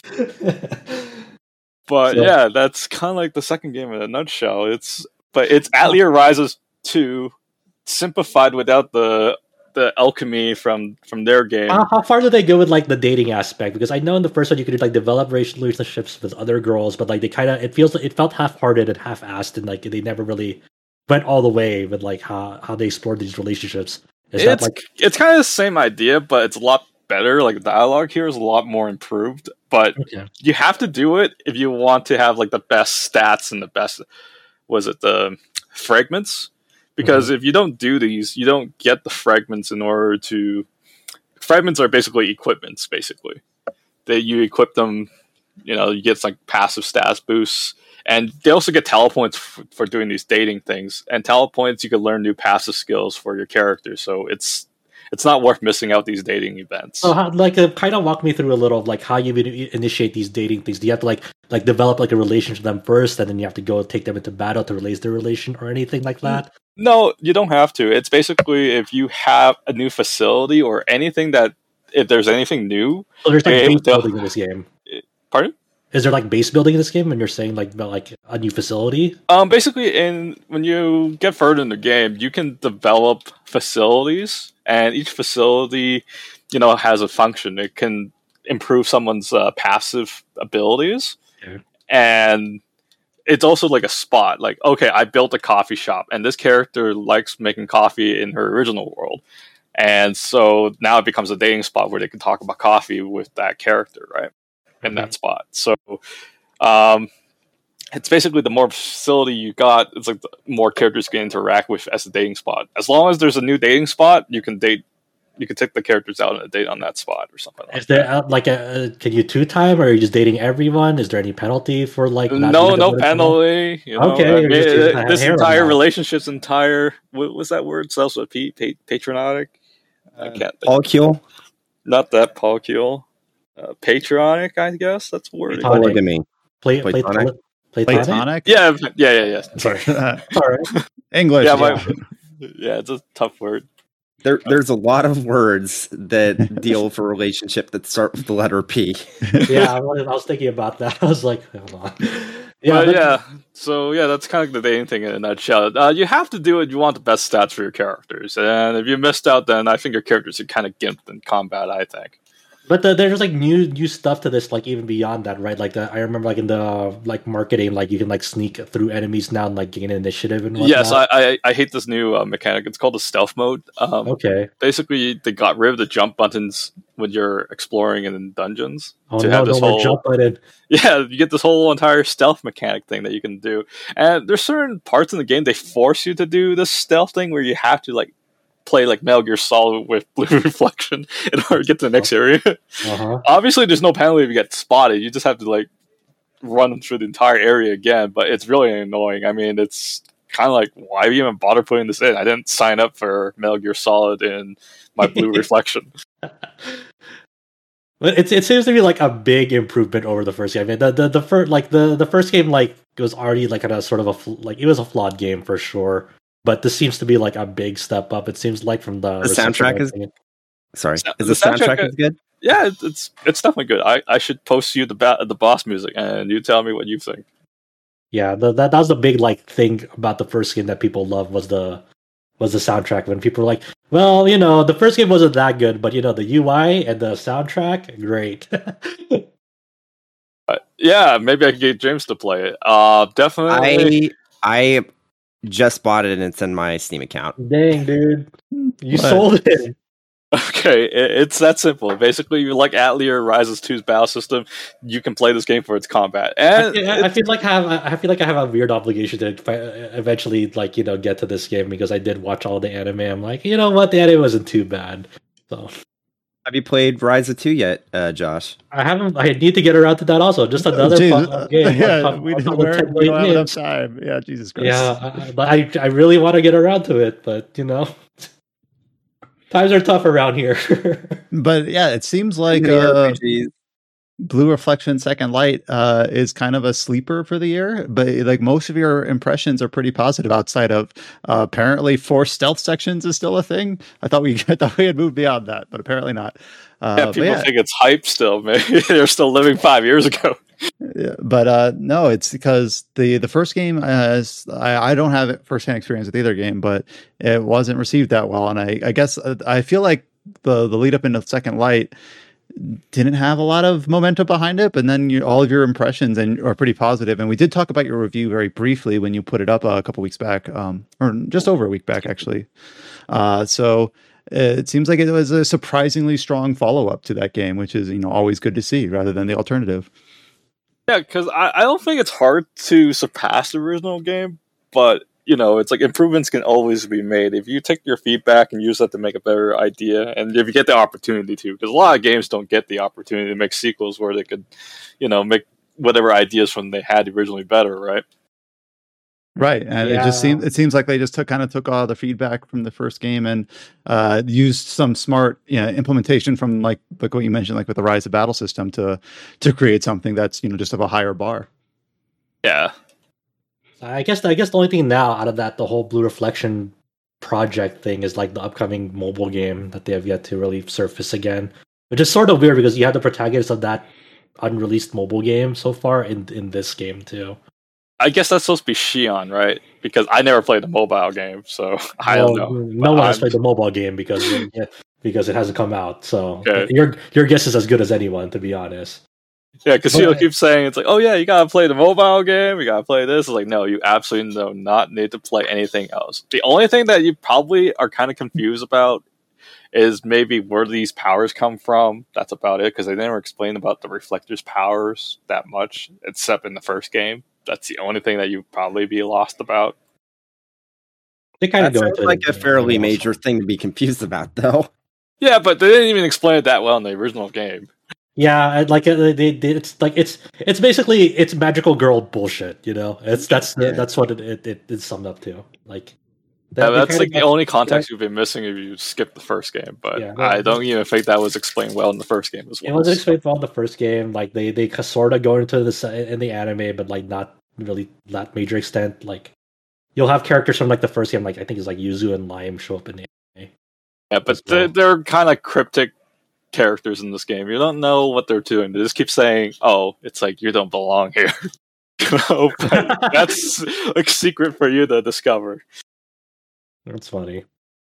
Do, you think they have a good shot of like having a third game in this series?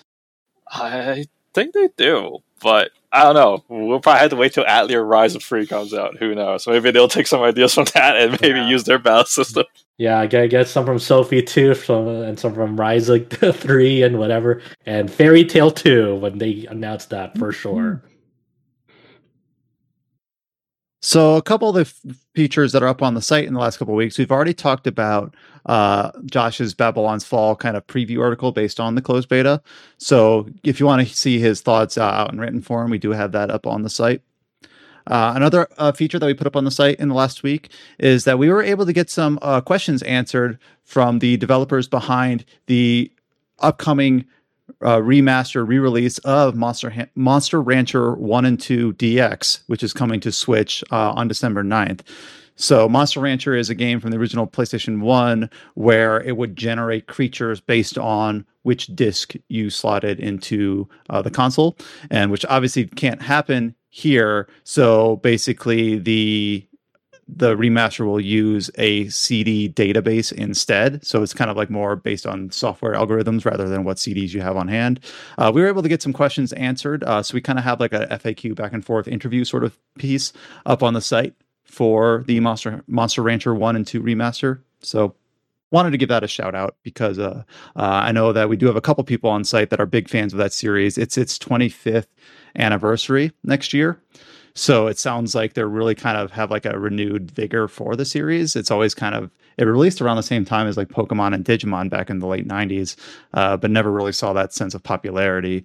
Uh, but still trucking along. New new game coming out in just a few weeks. Uh, and it was such a sick series back in the day, to be honest, because you'd have like you'd have like nerds like buying like the like the latest like Nirvana album, for example, that like they didn't fucking fuck listen to it, and you're like, I just want a monster from this. Like I heard from the online that like the Nirvana album that released like gave me like a pixie, and I want that. You know, it was so sick. It was so stupid. It was fun. Yeah, so I don't know if the uh this new like CD database setup will have quite the same like unique magic to it, but yeah, it's, uh, tough. Yeah. Yeah, but yeah, it's it's kind of a hard thing to emulate, but I'm sure, you know, obviously they still have a lot of passion behind the project. Uh, so it'll be interesting to see how well these are received uh, when the remasters come out. But yeah, we do have that interview up on the site. Uh, we have quite a few news headlines this uh, this week, uh, more than the last couple of weeks, but uh, a lot of them are kind of like end of the year wrap up, uh, early in the next year detailing. Uh, so let's just kind of go through them. Uh, the biggest news of the week, at least the one that I put first on the list here, is involving our favorite game, uh, up, our favorite upcoming game, other than maybe Elden Ring, and that is Stranger of Paradise Final Fantasy Origin. Uh, it seems like this game has kind of endeared itself to us over the last few months, uh, from its initial weird unveiling to all the details about it as we've been able to go hands on and things like that. Uh, we we finally learned about the cast uh, last month, the, the whole uh, we learned about Neon, the fourth warrior of light. Uh, we learned about the princess and some of the settings. And basically, we got some more details coming out this week. Uh, they talked about the city of Pravoka, which is a town from the original game that makes a reappearance in this reimagining. We get a new cast of characters, including their English and Japanese voice actors. Uh, an antagonist, Captain Bick. Uh, Why did you get so hard on Bick? What the hell? Is it Bick? Am I pronouncing that wrong? Yeah, it's Bick, or I think it's Bick. I'm pretty right, sure it's Bick. I, I, what I should have done is I should have played the Pixel remaster of Final Fantasy One so that I had like a really solid foundation going into the reimagining of some of these characters and locations. But uh, I Vic was like that. the coward. Uh, Vic was like the cowardly pirate that like opens up like that pathway. I think in the waters.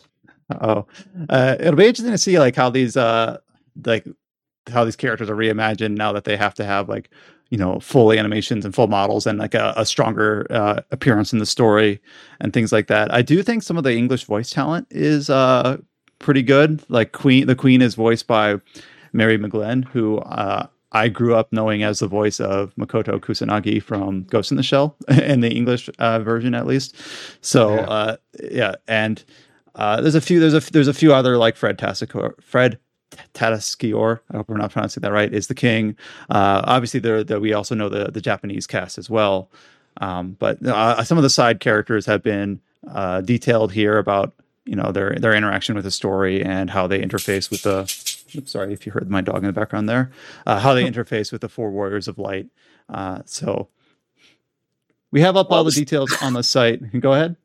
I was gonna say, at least they don't have Bryce Papenbrook yeah, no Bryce Papenbrook, so nothing to nothing nothing to complain about here on an English front. But uh, yeah, this game is gonna. I'm looking really looking forward to it. This game looks so sick.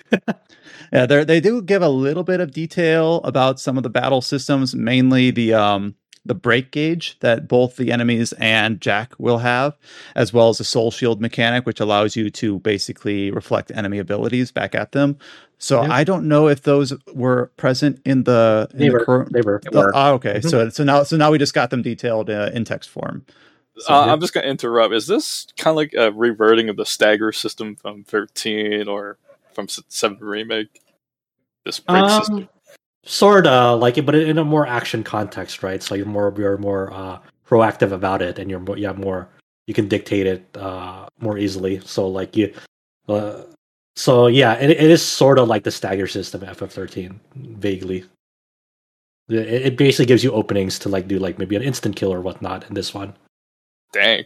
Yeah. Well, which is something that you've seen kind of from these 3D action uh, RPGs, also with like stamina gauges or block gauges Yep. or poise or whatever you want to call it. Just like their take on that kind of well-worn mechanic. So Yeah. uh, don't don't Like, fix uh, what ain't broken, I suppose. Yeah, the, the the the real unique thing is the the soul shield here because you can basically just absorb attacks and then fling it back at enemies. So like the Garland boss fight, for example, like you want to like absorb like certain attack, a fire attack, and then fire it out, and he's doing like an ice thing or something, you know. So it's it's uh it's a system that like you you you get a bit a better understanding about like the enemy behavior patterns and attack cycles because you engage with that system. Yeah, and, the there's apparently the UI is very clean, where uh, certain abilities that are designated in like a purple text are the ones that can be uh, soul shielded. Uh, Yes. s- so I do kind of like that. That it's that it's very clean, where it's like we're letting you know that you have this option here for this specific ability to use this reflect mechanic here. Mhm. I see. Uh, that that'll be a late March release, March twenty second, I believe. Sorry, March eighteenth. So, in the very tail end of that Q one window, that'll be packed. March 18. Yep.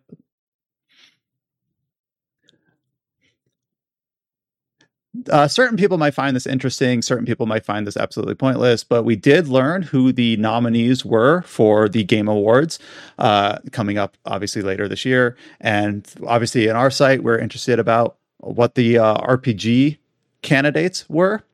So it seems like that uh, there are five games up for nomination for the Game Awards RPG of the Year, and that is Cyberpunk 2077. Again, it fell it fell outside of the window last year.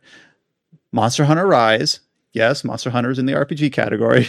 Uh, deal with it, I suppose. There you go. There you Uh, go. That, that- it's the Game Award said so. So no more. No one will like bitch at us anymore for Well, Monster Ca- well Ca- being RPG. Capcom says so. Now the Game Awards says so. Yep. So, Oh, uh, they, anyways, they're.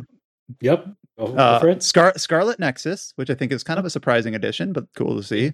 Shin Mhm. Megami Tensei 5 and Tales of Arise.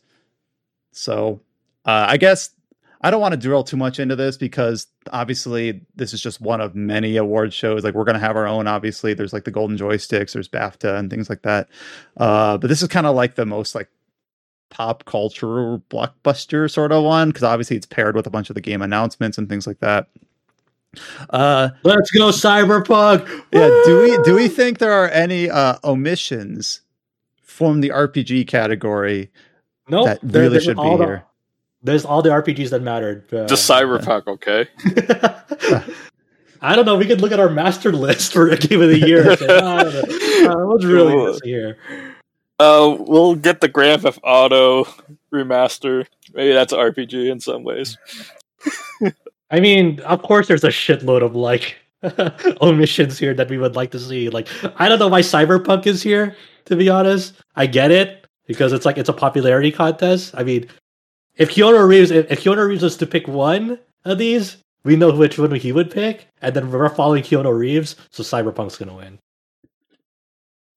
No so obviously cyberpunk was eligible because but it feels like it's kind of like taking up a spot just because of recognition of how how much hype it had going into the game that completely fizzled out once it released. So it seems it, i do agree that that seems like a weird omission. Um in some of the other categories i did see a lot of people uh voicing frustration about the omission of forza from some of the other general categories. I Yeah. feel like y'all are ignoring like the elephant in the room for the RPG that got snubbed from the nominations here. what is Neil, that the world ends with you.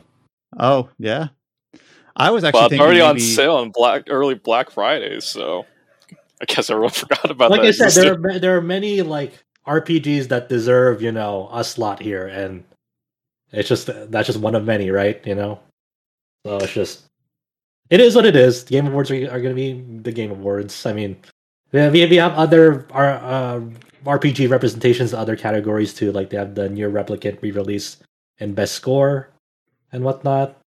And Oh, that's then a- you Yeah, you might you might argue that as another snub is NieR Replicant, even though you could say, oh, it's a remaster, but still.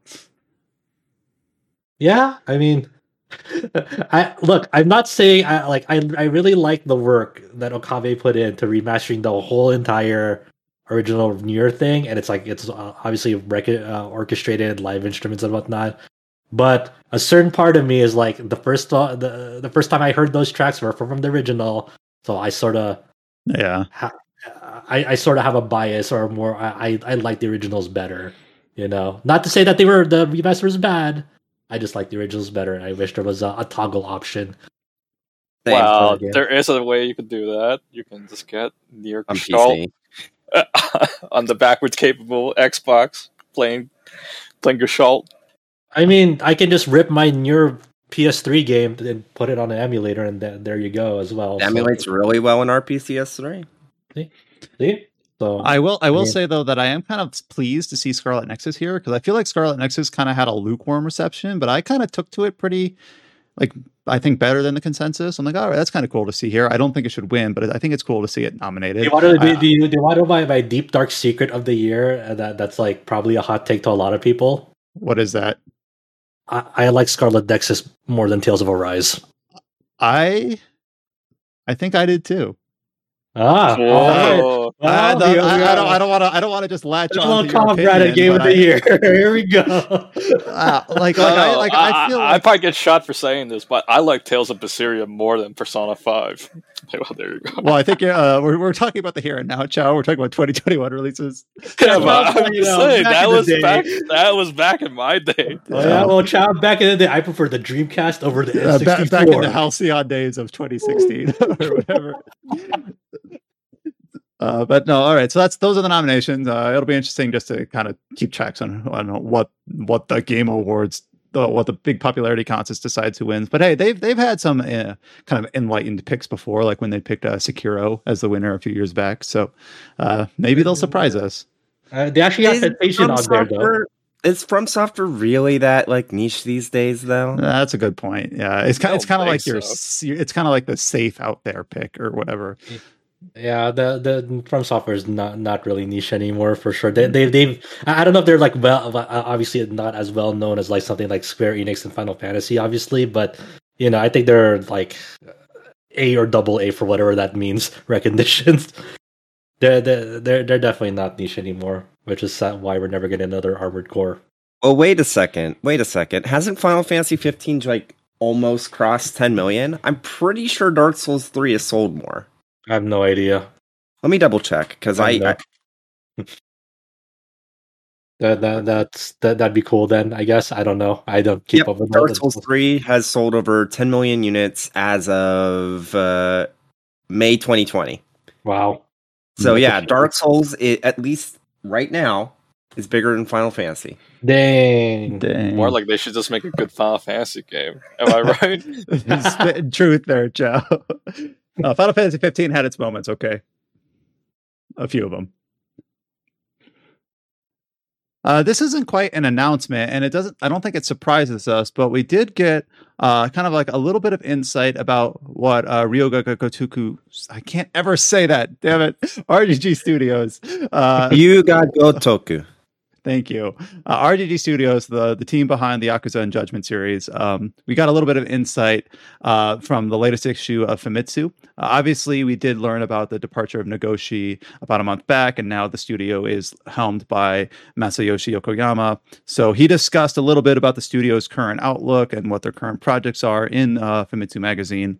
They did talk about and confirm that yes, Yakuza 8 is in development. Of course, what we got over here in the West as um, Yakuza Like a Dragon, and kind of predicted, but some confirmation that it will be an Ichiban Kasuga story. He will be the main character. It'll be set, they say, several years after the story of Like a Dragon. So I don't know how long several is, but kind of the uh, kind of the expected roadmap that I think people kind of want to see after it seems like people took to like a dragon to Ichiban pretty pretty strongly.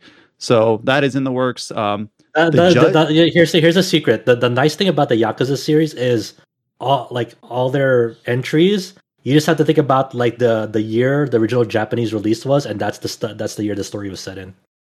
Oh, I, I kind of knew that they had like obviously the yearly progression, but I didn't know if it was tethered so strongly to the release year, but I guess it is.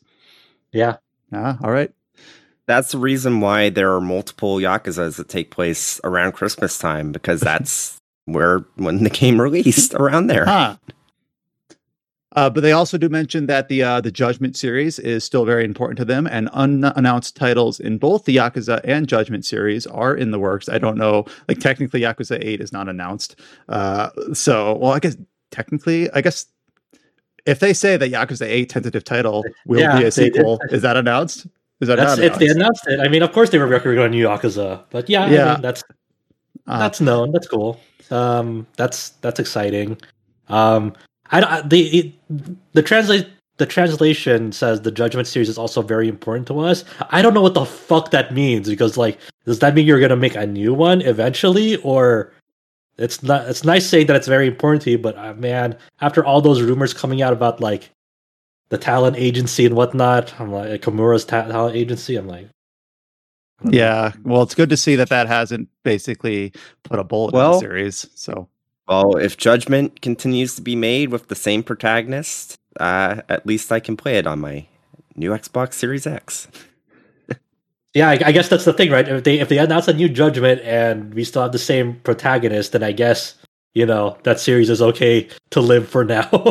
that's gonna be the the weird like deciding factor. Like, hopefully, the I, I would love to believe that like that this means that there will be another Judgment game. I I really hope so. Um, I I think the the most the the more exciting thing to me is that they're actually making a game that's not part of Yakuza and Judgment. Because the last time they did that was like fuck, I don't know, binary domain.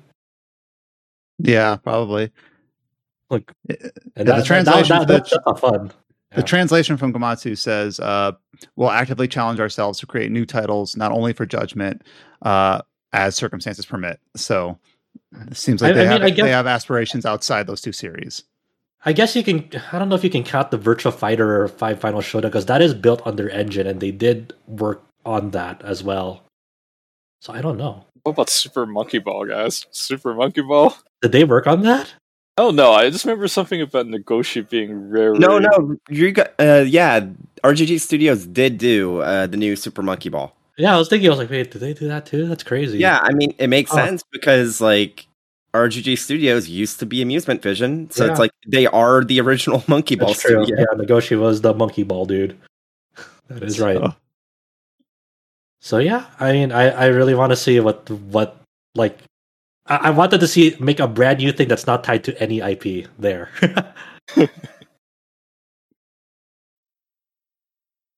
we kind of have two uh, two news bits here that are a little bit out of the normal things that we cover, but they're kind of interesting tidbits to kind of discuss for at least a short while. Um, the YouTube channel, uh, what's it called? Kamiya Chronicles from Cutscenes. So I don't know much about this channel, but they've been running a series of videos over the last month, basically about uh, Hideki Kamiya, obviously a uh, executive figure over at Platinum Games who has had his hands in many, many of uh, many, many titles over the past you know twenty years, fifteen years. And one of those titles, infamously, is Scalebound, which was announced originally as an Xbox title, but then canceled back in 2015. Uh, and it's kind of been kind of, there's been rumors about whether it was, remember when there was a rumor that it was picked up by Nintendo and a lot of weird stuff that people were kind of like bargaining that how Scalebound might actually somehow still exist. Uh, but we got some word from basically from Kamiya himself in this recent interview where he basically reflected on kind of a, kind of like a, a post-mortem about about about scalebound and about how the struggles that platinum games came up with in terms of why it couldn't end up matching up to his he wanted to make a photorealistic game Kamiya did. Uh, he wanted to make an online game uh, but the studio did not have experience with that. They did not have experience with um, the unreal engine. Their ambition kind of outstretched their capability, at least at the time. Uh, so it was almost kind of like an apology to Microsoft about not being able to make, have the project come to fruition. So it was, it, it kind of a very like cool, sort of open and earnest and honest reflection on that whole saga and kind of almost putting like a bookend on it because it never really kind of got one of those. It feels oddly like timely to hear about issues with Platinum trying to deal with uh, an online game with the whole Babylon's Fall stuff going on. Yeah, it's it's it's a weird thing. I mean, you know, it's it's a, it's a tough situation because you know Platinum Games they do produce good stuff, but they sort of have this weird reputation of having a very they, they, they often get into trouble development more often than not. When you saw them in that weird having to be a mercenary group and doing licensed IPs like for uh, TMNT and Legend of Korra and whatnot, that phase. And then now, and then, you know, more recently when they had a fallout with Cygames about Granblue Fantasy Relink and them being taken off that project. And then they also had like another, um, the, I think they had a, a mobile game with Cygames called Lost Order, I think, and that was canned, um, silently. Then you have their things like with World of Demons, which was touted to be a mobile game at first, but then that moved to Apple TV and then now you have this.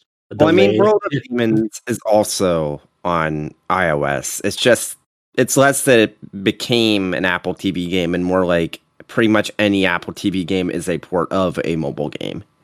I mean that that that never released as a mobile game. That's the thing. It was it was touted to to to outlets for preview as a mobile game, but then after after those initial previews about what the game was, we didn't hear from that game for years until they said, "Oh, there's an Apple TV game now." But there in, in the UI and the, the way the game plays, it was clearly supposed to be a mobile gacha game at first. Then you have the like you know these things now with Sol Cresta being delayed to an indefinite date, even though it's so close to release. You know, it's Platinum Games. Once again, they make really cool stuff. I really like MadWorld. I really like Anarchy Reigns. I really like NieR Automata and uh, you know all sorts of other stuff from them. But it's it's tough. It's tough to see them like you know uh, consistently go through like development struggles and hardships and like they feel so unstable. You know more often than not, and it you know it really sucked when uh, sucked when Scalebound got canceled and. You know, I I I liked I like the team there. I like Tamura. I really like Kamiya. They're very open and honest when they're allowed to be you know, during interviews and behind the scenes and stuff and seeing their development processes. But it's just I don't know what there's something there's just something about the way, you know, things are not necessarily by them, not to say by them, maybe higher ups, but like the company's mismanaged. Yeah. I I it's not just their game development. Like speaking as someone that was very excited for the Wonderful 101 remastered Kickstarter and actually pledged in for it. The way that they treated that Kickstarter, any of the issues whatsoever, the lack of communication, the lack of outright working with people that had issues from start to finish. There's even even now there's people that still have issues with it. Like there was a whole like problem where it's like any backers in like Europe, they were worried about having to pay like customs fees or something when it was supposed to be handled on their end and then there was stuff like that. On my with my circumstances they advertised the pc release as an actual physical release because like the preview image they had said pc dvd and then they later said oh it's a steam key. And then once they announced oh we're just going to give steam keys to everyone because of the delay i was like well what the hell and yeah. I tried to get it switched to a Switch um, physical, but they were so. I shouldn't say this, but I will say this. Um, in another server I'm in, there's a dude from the Yeti there, and he even outright mentioned that it was pain trying to get them to communicate even with their own business partner through the Yeti because they were the ones doing like the Yeti were the ones doing all of the actual distribution of the physical copies of the games and all of the backer rewards that weren't just games. Which makes sense because they're a relatively large company in that sort of space. It makes sense to, that Platinum would work with them. But Platinum was basically throwing them under the bus, wasn't actually communicating with either their customers or the Yeti. And by the time they actually got back to them, at least in my case, they weren't able to do anything about like sw- um, swapping the PC physical to a Switch physical, even though if they had had enough time to contact, well, if Platinum had actually gotten back to them in time, they would have been able to do something. But they spent so long just basically completely ignoring their calls for basically every issue that people had that by the time they finally got back to them, it was too late. And it's just looking at how mismanaged their actual games are recently, and then looking at how, like, even just a glimpse behind the curtain with the Kickstarter uh, situation, it's like I used to be a huge Platinum fan. I I love their games. I played pretty much anything that they came out with, like sight unseen. But even before Babylon's Fall got re like revealed, I've been really, really worried about that company since that experience because that is not an, an experience that you would expect from a company that's being managed correctly. Yeah, what does, Plat- what does Platinum have in the works other than uh, Babylon's Fall? Bayonetta 3. Oh, right. yeah. Um, and, and, you know, and uh, so, some of the things that like you've been speaking about, like in terms of like communication issues, that's part of the Kamiya's apology, like you know, in terms of like trying to make, communicate between uh, Microsoft and having you know translating between Japanese and English and trying to convey you know ideas and goals and whatnot on that development in that through that language barrier. Like this just seems to be like an ongoing issue for them when it tries when it comes to like the global audience and glo- like global matters and whatnot. Um, it's just uh, the like even to this day, I feel like the communication breakdown is it's still it's still a mess. You know, it seems like though those pipelines are still not in place; they're still unstable. It's still very like God knows what's happening but in the development of, of, of Babylon's Fall. You know. well, they haven't committed to a release date, as we've discussed. So hopefully, they can take their feedback from these betas and hopefully with Bayonetta 3 and a surprising release for Babylon's Fall, maybe it can maybe it can surprise us in a good way. So yeah, hopefully, you know. Mm-hmm. Here's kind of a surprise update, and this is not one that I was aware of until uh, about an hour ago, and that is is that we got a new free content pack released for Outriders, which I feel like we discussed. We had we had quite a bit of opportunity to discuss Outriders uh, earlier this year because both James and Josh played a, a significant amount of it, and uh, late la- sorry last week the New Horizon update launched for free. And then, alongside the announcement of a World Slayers expansion in 2022. And I did also see that the player count for this game did spike with the launch of the free New Horizon update. So I, I will ask the the necessary question: Is that have either of you had any interest in checking this out in Outriders? Not no. only no, but hell no. wow. um, I mean, I, I, in, in, my eyes, I'm, I'm done with that game. You know, I've completed all the con, like the did uh this whole story and did the expeditions and whatnot. I know they add with the new Horizon update, they added new four new expeditions, and they have a transmog system, rebalance the classes, remove the timers for expeditions. It's just like, it's just that that they like. I don't really have like a strong, like, I, I would I would need like a whole bunch of friends who I played like who were into it to like drag me back in and then try and then play it again with them.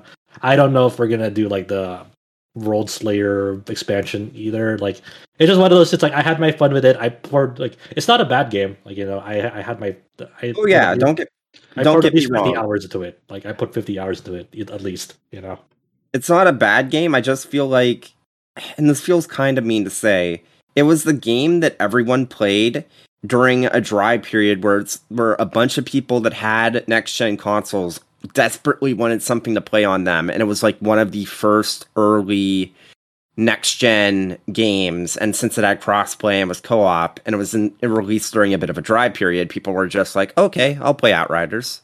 Yeah i mean that's you, you, nail, you hit the nail on the head. The, the unfortunate part was it took uh, months for them to like iron out multiplayer issues crossplay issues I don't even know if it's like absolutely all fixed to this day. I have no idea. But I, it, took, it took a lot of time for them to like iron out technical issues with that game. I see Square Enix like a month or so ago saying, "Oh, we foresee Outriders to become a huge franchise for us," and I'm like, "Buddy, no, no, it, mm. Outriders Two is not going to do nearly as well as the first one." Yeah, I, I don't know. I mean, I, I wouldn't be opposed to it because I like the people can fly devs. Um, and it was fun. I'm not sure if it would do as successful as this game because of the time and place. But the, you know, if I if they did an Outriders too, and like they uh, they improve a lot on it, like I'd be down. Sure, why not? You know, I didn't hate it. But uh, uh apparently, though, like I'm looking at some Steam charts just as, just to kind of get a globe, like a kind of a high level overview of how it's doing. Uh, but Outriders has more players right now, just under ten thousand, than it's had since like April or at least May So mm-hmm. apparently, you know, some people at least are willing to try this out, and maybe the announcement of an of an expansion also coming next year will mean that it will people will stick around because my understanding is, is that before this free update was announced there wasn't any known roadmap or pipeline and this was yeah, kind of like out of nowhere it's a live service game. This, right. this, this, was this was never pitched as a games as a service game. You know, this was never pitched as that. They were always like, if people want more content after release, you know, we'll we'll we'll, we'll make it. But it's never like, hey, these are do your dailies, do your weeklies. This was never that type of game. This was a a game that had like a definite start and definite end to it. Yeah, but so but yeah, so now it's got just the announcement of an expansion on the way. So uh, we'll see if that keeps people around or if it will just kind of plateau. It looks like it plateaued right around like a thousand concurrent players for the last several months, uh, about 10 times that now. So, uh, I guess at least it seems like it's successful on release. I don't know if it's been out long enough to know how it's been received. Uh, doesn't seem like we'll get uh, firsthand impressions on those, but it'll be interesting to see like how it all uh, carries forward into the expansion release next year. Uh, we did get some smaller news here. Uh, this is one that I am not well versed on. We got some new teaser for an upcoming Compile Heart game featuring characters from the Hyperdimension Neptunia series, even though I don't know if we know it's if it's in that series because they, they play a lot with crossovers and cameos and things like that. Uh, so well, I don't Go ahead. So let's, let's ask our resident hyperdimension Neptunia expert, hyperdimension Kieran. Chow? Chow? Is that you? What? No, but I did get I did buy new uh, uh, CPU. Does that count? Mm, uh.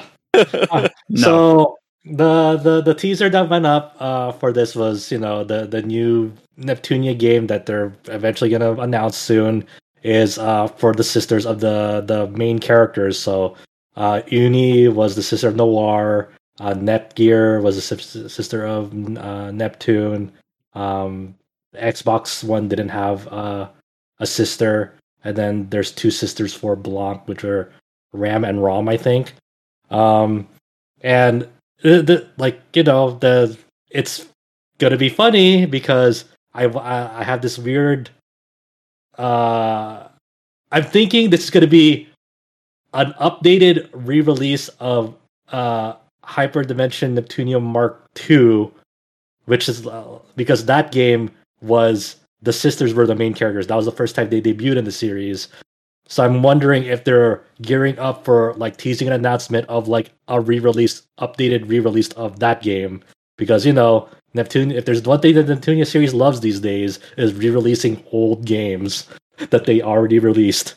So I'm like, I don't know if it's a new game with the sisters. I'm like, okay, we'll see if it's not ass. But um, I'm thinking it's just a re-release of an old game, like the usual. But that's just me.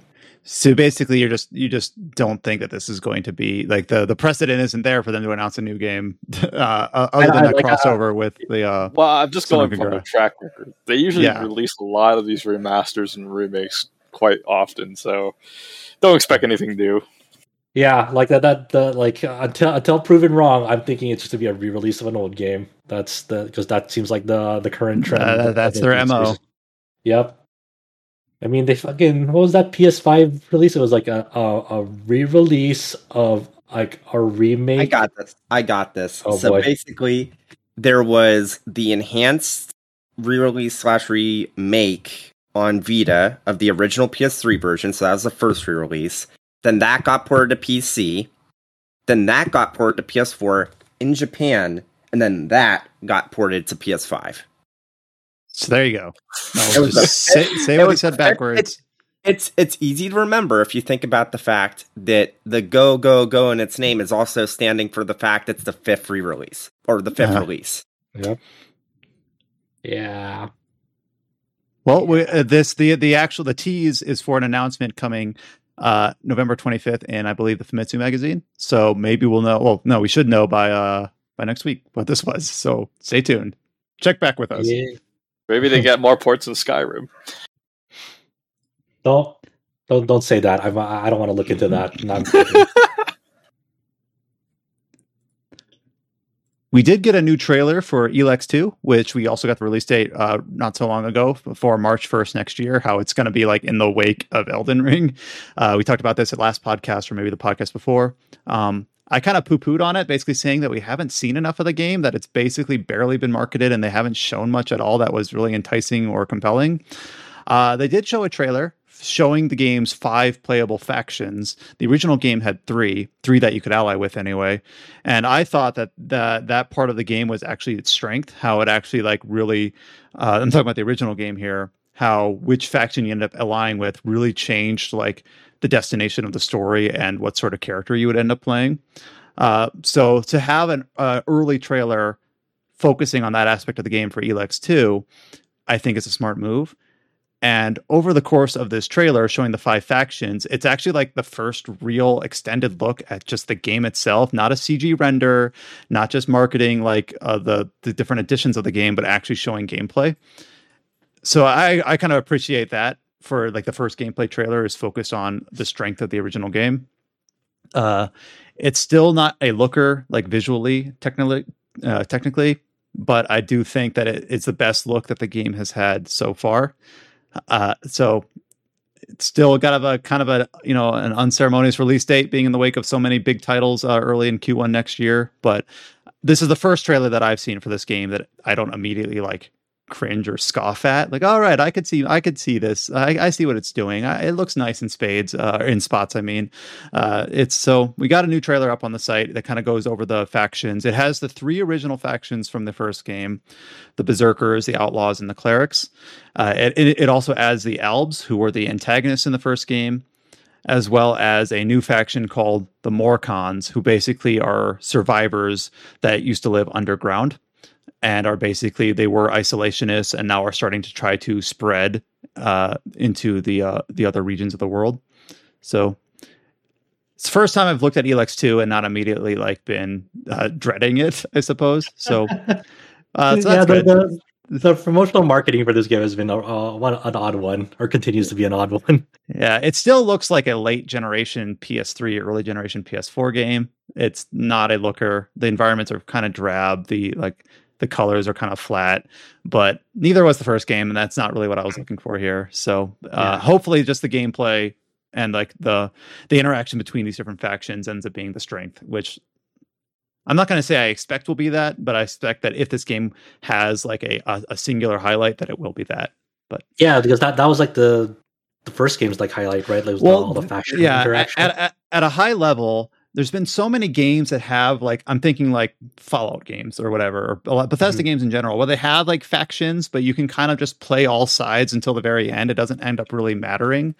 Where in Elex, if you like ended up being uh sympathetic towards one group of people, it would like lock you out of being able to do certain things with other factions. Like, like these choices mattered. And it's kind of frustrating in a way, but it actually means it actually kind of is rewarding in other ways where it's like, oh, this is something that I'm experiencing because of the decisions I made, rather than everything just being like, here's the here's the tech area flavored region of the game because these people are technologists or here's the the berserkers i believe are kind of like very shamanistic and uh, spiritual and it's like oh they're uh, that's what they get and they're that they you know that's that flavor of the game. But you can just kind of play all sides and ex- exhaust all of it and see everything if you want. Elex didn't really work like that. It actually meant on that, elex yeah you, you have a role play commitment. Yeah that's that's a good way to put it commitment. So hopefully elex 2 does that as well to the same extent as elex 1 uh, march 1st the week after elden ring I don't know why I feel like I have to keep bringing that up. yeah, that, that, that's just our, our radar draw 23. It's like how many days away is it from Elden Ring? Is it before? Is it pre Elden Ring or post Elden Ring? Oh yeah, the two eras of our time. PER and post ER. No, B, B, before Elden Ring, BER and post Elden Ring. uh, coming next month, we do have Granblue Fantasy Fest, which is basically for our site kind of like the yearly check-in for Granblue Fantasy Relink, which we tend to get like incremental bit pieces of news for that game.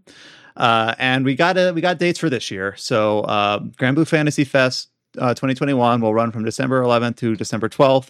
Specifically on the 12th, we will get an inside look at Granblue Fantasy Relink. We don't know exactly what yet and exactly how much they'll show. It's usually been kind of incremental stuff each year. I know a lot of people have been really hyped for this game, uh, and it's obviously been kind of long in the tooth in terms of its development cycle. So don't know if we'll see significantly more than we saw last year, but it is on the itinerary, and obviously we will report on it based on uh, it. It being on the itinerary as like having like an actual segment along with uh, Granblue uh, Versus, which is the fighting game.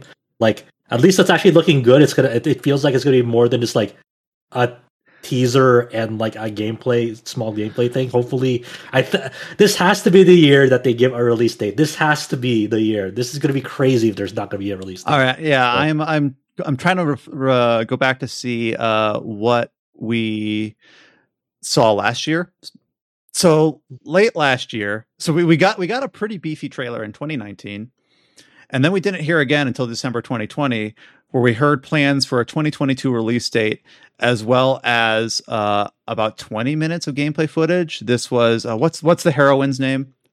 Djeeta. Oh yeah, so it showed it showed some gameplay uh, with her leading a party like on an airship, yeah. and then basically that's last we've heard of it, and we're gonna get hopefully a similar at least uh, length of gameplay footage this year. But it does share its time slot with Versus, so I don't know if that's auspicious or not. Uh, but versus is a weird one because I, forgot if they're uh, child. You remember if they're like done with their current season pass in versus? Uh, I don't think so. Do they have one more character in it? Uh, I think Vira might be the last thing. Oh yeah, I, they, oh, yeah, they did uh, confirm Vira as the as the upcoming one. I don't know if that she was the last reveal or not. Yeah, but I, I think she's playable now. Nobody talks about it. It's like the whole fighting game is dead because the netcode was garbage. Wait, wait, is is Vira already out for it? I thought she was just announced. Uh, they did show clips of her though. Oh, okay, but she's is she has she actually been released though, or not? That I, I have no idea. I dropped the game before season two launched because I just hated the netcode. I couldn't stand waiting. Dude, no, no, no, like like even beyond the netcode, the, the state of that game is dire because like they just like nerf all the fun stuff out. Last I heard, like they just made a lot of weird balance changes that doesn't make the game fun. Yeah, um, like yeah. every patch has made the game worse because they want to balance games. Uh, Vira does not join until December. There you go. Oof. Yeah. So I wonder if that's basically what this will talk about. It could be the last season pass. Who knows? Like even like they hmm. cheaped out on like giving like mobile stuff too. Because usually back in the old days, it's you buy that character, you get also cool skins for the mobile game. Now you don't even get that anymore. Now it's just like some SSR ticket that you might not even get a good character. Yeah, that game, that game, like I, I don't like the only thing you can like say for that game, like in versus, is like we're gonna have roll like if they announce rollback netcode and like a, a, a, major balance patch to like make the game fun again. I think that's the only way you kind of get players back to it. I don't know if it's a little too late though. I think so, it's oh, too late. They would have to sell like a sequel or something like yeah. that. And and uh, ArcSys is like very busy now with Strive content and the DFO fighting game. But yeah, for but I imagine the versus thing has to be small compared to Relink for this block. I would hope, you know. But they have 40 minutes to make something happen in this segment. Um, ho- hopefully, hopefully they uh give a release date, and hopefully the game is fun. You know, that's all mm-hmm. you can really hope at this uh, point. Even the mobile games kind of die right now. I haven't seen like any significant update in the mobile game. Yeah, all, all, my all my friends are just like whatever to the mobile game right now. The, it feels like that this is like a really bad year for Granblue. It's like ever uh, since COVID, the game barely updated. I'm not sure you're straight of the game not having any updates, or they just basically bring all their staff to Uma Musume. That's what I'm thinking because that game is the most successful franchise they have right now. So they probably don't even care about Granblue anymore. Yeah, I'm like thinking. I'm thinking of the other side games like Priconne is still uh, coasting. Uma Musume is doing gangbusters. Um, I don't, I don't know how other Dragalia is still alive. I guess technically. But yeah, game's in a dire state. Like I don't know. It's like I just wish they'd do something about it. Well, you'll get you maybe you'll get your wish uh, in a month or less than a month, December 11th and 12th. Yeah, you can give us the, all the all, all, the beefy details on whether they decided to revive the game or not. yeah, I, am only gonna care about the relink stuff, and And, yeah. and I'll, I'll, be honest, every time they've shown Relink lately, it's been looking worse and worse to me. I think it that's from dropping platinum games, but I, I hear like strange rumors. Like people said that they dropped them because apparently they charge too much and they want something a little bit cheaper, so they try to do everything in house or something like that. That's the rumors I heard from from people, but you know, you never know. Because well, I've also heard people bargaining, saying, "Well, Platinum Games finished what they were contracted to do, so it was just that was the end of their working relationship. It wasn't. It was less of a canceling and more that they finished what they were doing, which I don't know. Like, yeah, uh, like I don't, I don't really buy that because even if they finish what they uh, they did, you don't fucking delist them from the main staff credits from your site and any like prom- future promotional yeah, that, stuff. Yeah, that is and a build, and build a new studio, build a new studio to make that game from the ground up again. You know, yeah. you don't fucking do that if they're if that's the only like oh they finished their their part of it. You don't fucking do that. Yeah, yeah. It's really iffy. It's like all those, you know, it's like those um, employees that leave from certain companies. That, oh, they said they left on a good terms. Like obviously they didn't leave on good terms. Yeah, it's just like something happened behind the scenes, and you know, hopefully one day we'll someone will shine a light on it. I mean, mm-hmm. it'd be a fascinating story. Like it's not just like I, I like just to be clear, I never want these theories to like come to light just to see who to point the finger to. It's not about that. It's about like just seeing how, the the industry behind the scenes, just to like uh, for my own fascination and curiosity. It's not to lay blame on anyone or anything. You know, same with the Scalebound thing. It's not to lay blame anyone or anything. It's just a fascinating thing, like an insight onto what to like what happened. Yeah. Mm. Uh, speaking of Cygames, we did also. Uh, I don't want to oversell this because I've seen headlines kind of overselling this. Uh, we finally got another look at Project Awakening, which was a Cygames project that was announced uh, several years ago and we haven't seen for like three years. Uh, I think all we've seen is like the original footage of the armored soldier fighting like a T Rex in an arena of some sort. Yeah. Uh, during the Cygames uh, tech conference, they did show a very small tippet of basically just reminding us that Project Awakening still exists and is ostensibly still being worked on. Uh, this footage is basically just a panning shot of a woodland environment for about a minute, going back to the same like character from before, as far as I can tell, looking over like a valley. And yeah, it's just a graphic it. demo thing of that, like loading in the assets and how fast that goes, and like over a time lapse and whatnot. It's, and I think the only thing that, like, the only tidbit that was interesting from all this is like the the development of Project Awakening is in tandem with the Solista game engine that they're using. So the thing, the the progress that they make on the game engine itself influences the direction of Project Awakening. So they're being developed like side by side as this goes, which is weird. I, I don't know how you do that, but it, that's weird. Yeah, I'm looking at our site, and obviously we don't cover everything, uh, but uh, for Project Awakening, we have three articles about it. We have its original announcement back, or yeah, it's initial revelation back in 2018. Then apparently we had a podcast episode about it that week. So this is back in the old the olden days of the podcast. Uh, and then uh, this the what we the the one minute trailer from this week. So 2018 uh, had that 1920 and most of 21 nothing. So that's that's how little we've seen of this game. Okay, uh, well, what year do you think we'll actually play this? 2026. Ow. Wait, did you did you both say 26? No, I said 2023. That's what I was. Oh saying. wow, 23. Oh. Yeah, you're you're optimistic. Yeah. Wow. Yeah. That's pretty cool. I don't think Cygames would think that that far long term, right? No, I yeah, don't think, I don't think, they're, I don't think they're thinking that long term. Like they're, I don't think they have a plan for 2026. I think that's just by the time they get their engine up and running, and by the time they uh, get everything put together, that that's how much time will have passed.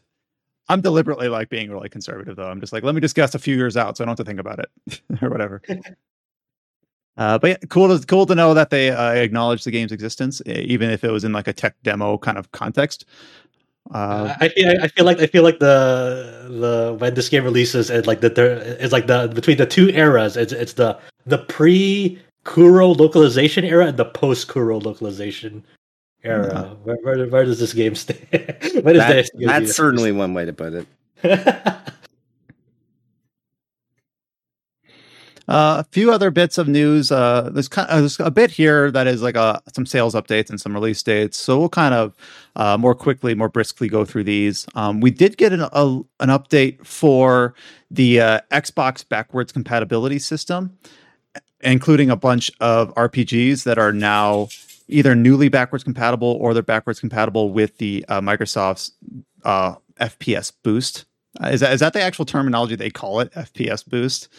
Yes, uh, that's the terminology they use. all right, and the the the headliner here, basically because it's kind of relevant to releases this year, is that the Xbox 360 version of Nier, which is Nier Gestalt, featuring Papa Nier, endearingly as we call him, is now backwards compatible on uh, the current Xbox consoles, which means that you can now play it at a consistent frame rate, which the original Xbox 360 release notoriously did not perform very well. So obviously we had the replicant remastered earlier this year, but if you are absolutely, you know, in the camp of Papa Nier all the way, now you can play the Xbox 360 version of the game uh, with the FPS boost. So yeah, the the uh, important thing to note here, like the this uh this batch of things being compatible to the Xbox, this is the final batch uh, as far as what they're uh, able to do. Like uh, all the other titles uh, is you either due to licensing or some sort of like disagreement or some sort of like technical issue, so they can no longer add titles to this backwards compatible program. They've they've stated that they they reached the limits of what they can feasibly do uh, on here. So mm-hmm. that, that was part of the, that was part of the announcements of the Xbox 20th anniversary stuff and whatnot. Um, other notable titles on this list that we mentioned earlier, Binary Domain, uh, yeah. is part of this list. Um, you know, uh, other uh, RPGs like Risen and Sacred 2 uh, join in. Uh, things I like, I, I liked when I saw them was 50 Cent, Blood in the Sand. Um, hell yeah. Um, you got uh, what else? Time Splitters. Uh, well, there, there were also 2. there were also some games that were already backwards compatible, but I guess uh, didn't have the FPS boost treatment before, and that's mm-hmm. like a Dragon Age series, Fallout, Fallout New Vegas, uh, Final Fantasy 13 2, and Lightning Returns. Mm-hmm. Uh, the Fallout series are an interesting one because like in order to get like Fallout New Vegas is one of my favorites, but in order to get to play nice on PC, you really have to get into like modding soup a bit. So I wonder yeah. if this like the console version of those games generally aren't that well received. They're usually kind of like buggy by nature, but I do wonder if if you want an, an out of the box solution, if the FPS boost for like Fallout 3 or Fallout New Vegas actually ends up being decent because right now the out of the box if you if you just download Fallout 3 from or Fallout New Vegas from Steam and try to play it, it's it doesn't run very well on modern systems. So I wonder if playing it on an Xbox with this with the backwards compatibility and the FPS boost would actually be decent. Um, well, I mean, at least for New Vegas, like most people really want to play it with mods, like even yeah, just like the visual mods. Well, yeah, but that, that's kind of why I specified if you if you just want to play it out of the box. But obviously, yeah, if you want to if you want to uh, tinker with with mod mod organizer or anything like that, then yeah. Um, and then also the uh, Fable three and and Fable Anniversary as well. Were previously backwards compatible, but now have the uh, FPS boost. Yeah, so I will.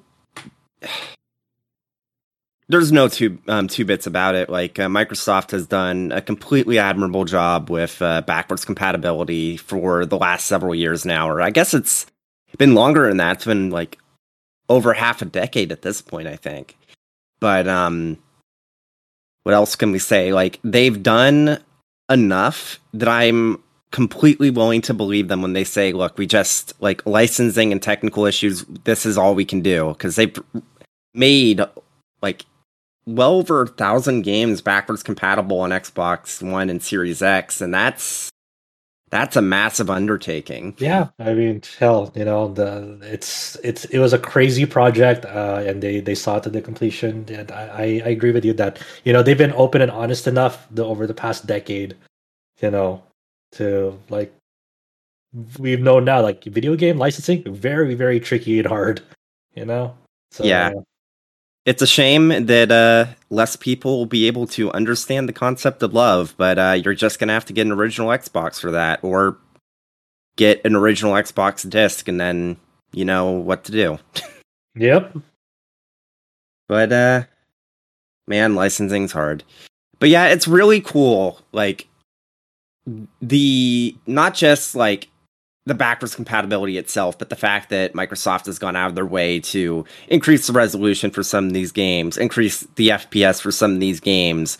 Like one of the first games I played on that Xbox I just got was Sonic Unleashed at 60 FPS because I'd never played it except for like the daytime stages as a mod for the PC version of Sonic Generations. And it's like, huh, these Werehog segments aren't that bad if it's at 60 FPS, it seems like. Uh-oh. Uh, you know what? It's not pretty good, actually. The title of the podcast, the Werehog is not that bad, completely out of context. Uh-oh. but uh, yeah, it's just really cool seeing them uh, do all this. I-, I hope the fact that they said that they're not adding any new titles doesn't preclude any additional like enhancement patches. I still dream of a day that Lost Odyssey can be played at 4K 60. Mm. Oh yeah, I, I, didn't even think about that. That's a big that's but, a big um, bummer that, that they never got to that. Well, we still we don't know if they won't do any more enhancements because they haven't specified that. Right. I'd imagine that they won't, but they haven't outright said it like the same. Way. You're telling me there's a chance there's a chance. Either uh, emulation will get there or uh, Microsoft will get there, whoever does it 1st mm-hmm. Yep. But uh, yeah, really cool stuff. Uh, unironically, the only reason I really own an Xbox, but yeah, it's a decent enough excuse. We ha- we have a couple sales updates. Uh, one of them is for Story of Seasons: Friends of Mineral Town uh, it surpassed uh, 1 million sales worldwide.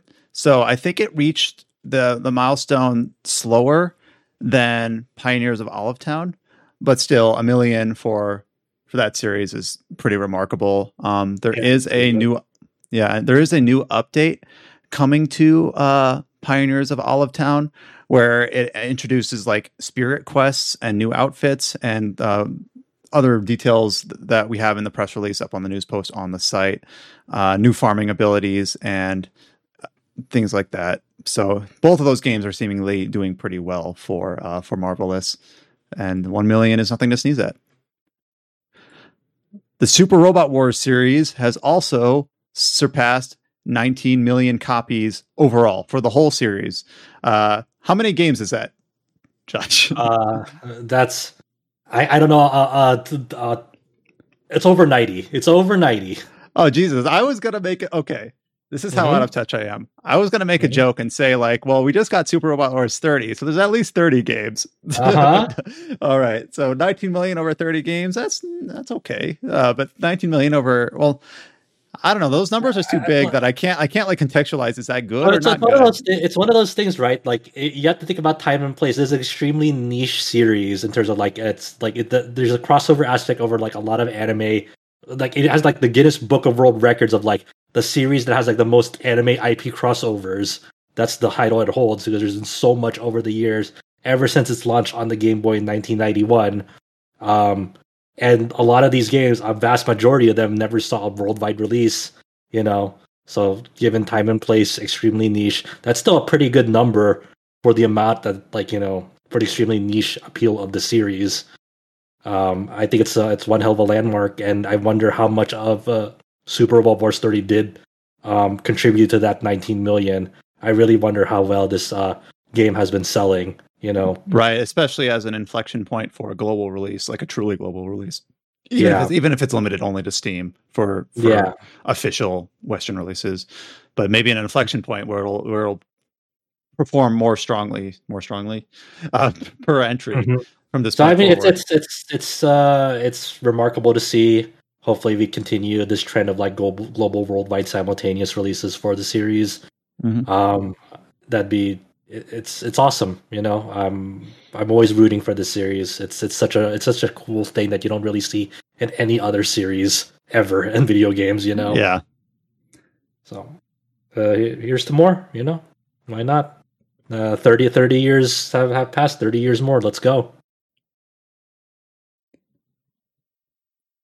Here we've got a bunch of upcoming release dates for some uh for some indie games or some double A games or games that i've gotten uh kind of windows announced for for next year. So I'll just kind of semi rapid fire through these. Um, Mechajammer is a horror CRPG. Uh, Cyberpunk also, where it's releasing on December second. So this is from Whalenought Studios, an, an indie an indie studio. This looks really cool. Uh, it, has got like a really grungy kind of art style. So it's kind of that, kind of that sort of uh, uh, dystopian cyberpunk sort of feel to it. Uh, we got Wolfstride is launching for Steam on December 7th. And this is the game that, Josh, you actually played when it was on the last uh, Steam Festival, correct? Yeah, yeah, I, I, wrote a preview up for it, and I, I really liked what I saw. It's such a it's a cool little like concept that they have on their hands.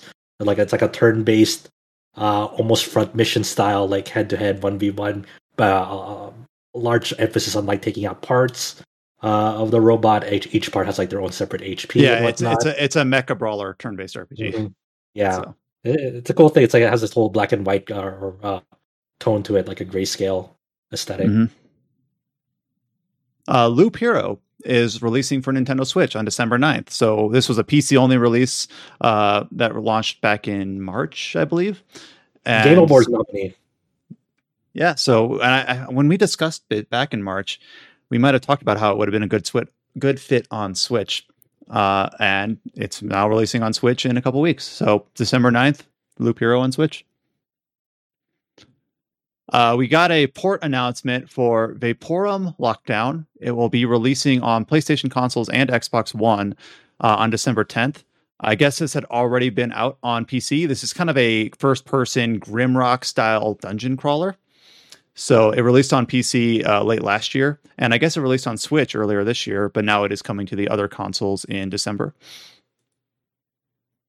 Uh, Moon which obviously released on Switch last year as a remaster from its original PlayStation 1 release. It actually made our top 10 RPGs.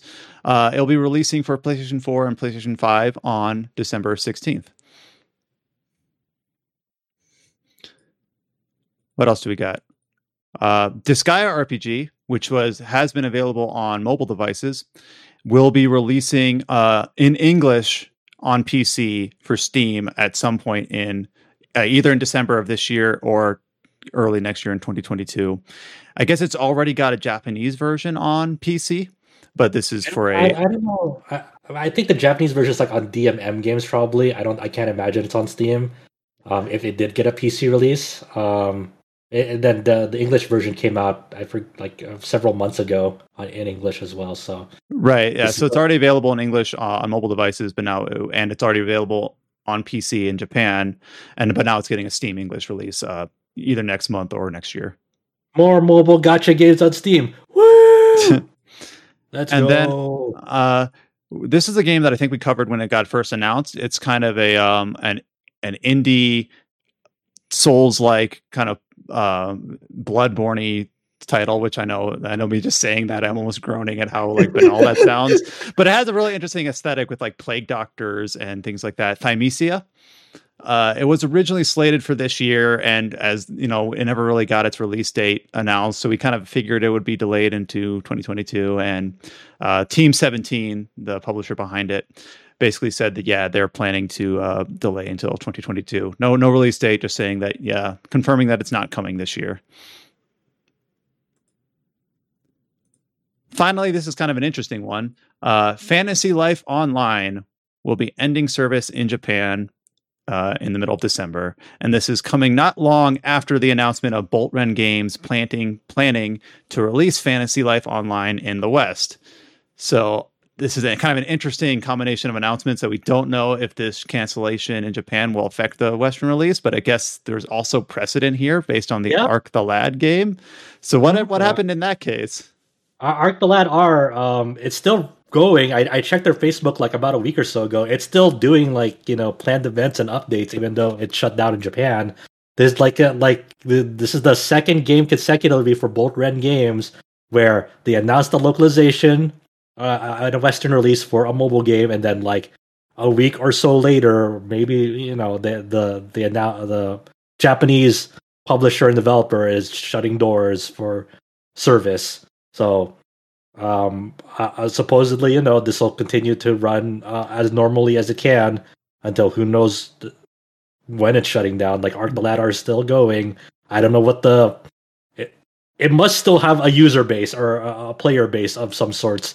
That's it's still worth justifying yeah. keeping services running i guess. Yeah, even though it has a play, even, though, even though there's like a definite end end date i imagine because there's only um, so much you would, pres- you would presume they would do their market research and say like all right we can you know we can make this a profitable venture so. And you and you know what? There's not even i, I forgot if the Bolt Boltrend also localized and uh Idola Phantasy Star Saga the mobile game um that shut i i don't know if it if the japanese game shut down already or the or is still just announced but they definitely announced ending services for that in japan.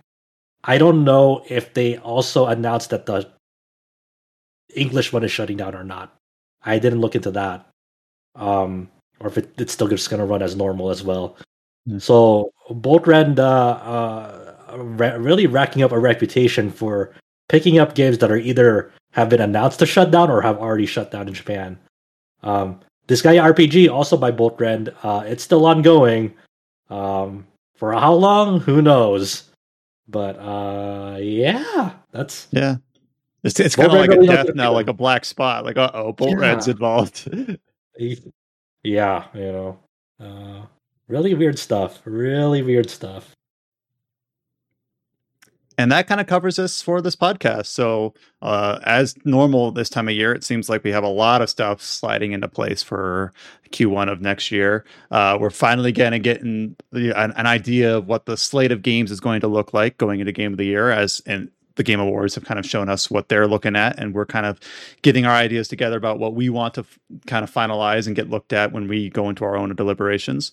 So cool to see they talk about Pokemon, about Ruined King. The hopefully uh, Platinum ends up taking good feedback for Babylon's Fall and some of the updates for Strangers of Paradise and the RGG Studios games that are in the works as always, you can read all about the articles that we've talked about up on our website, including the Babylon's Fall preview and the Monster Rancher interview at rpgsite.net. Uh, you can follow us on any of the social media platforms Twitter, Facebook, Instagram, and YouTube. We do currently have a Twitter giveaway for the next couple days. I believe it's going through until Wednesday, the 24th for a chance to win the uh, Shin Megami Tensei Fall of Man edition. If you're living in North America, just go ahead and follow us and retweet that tweet uh, to have a chance to uh, enter that raffle.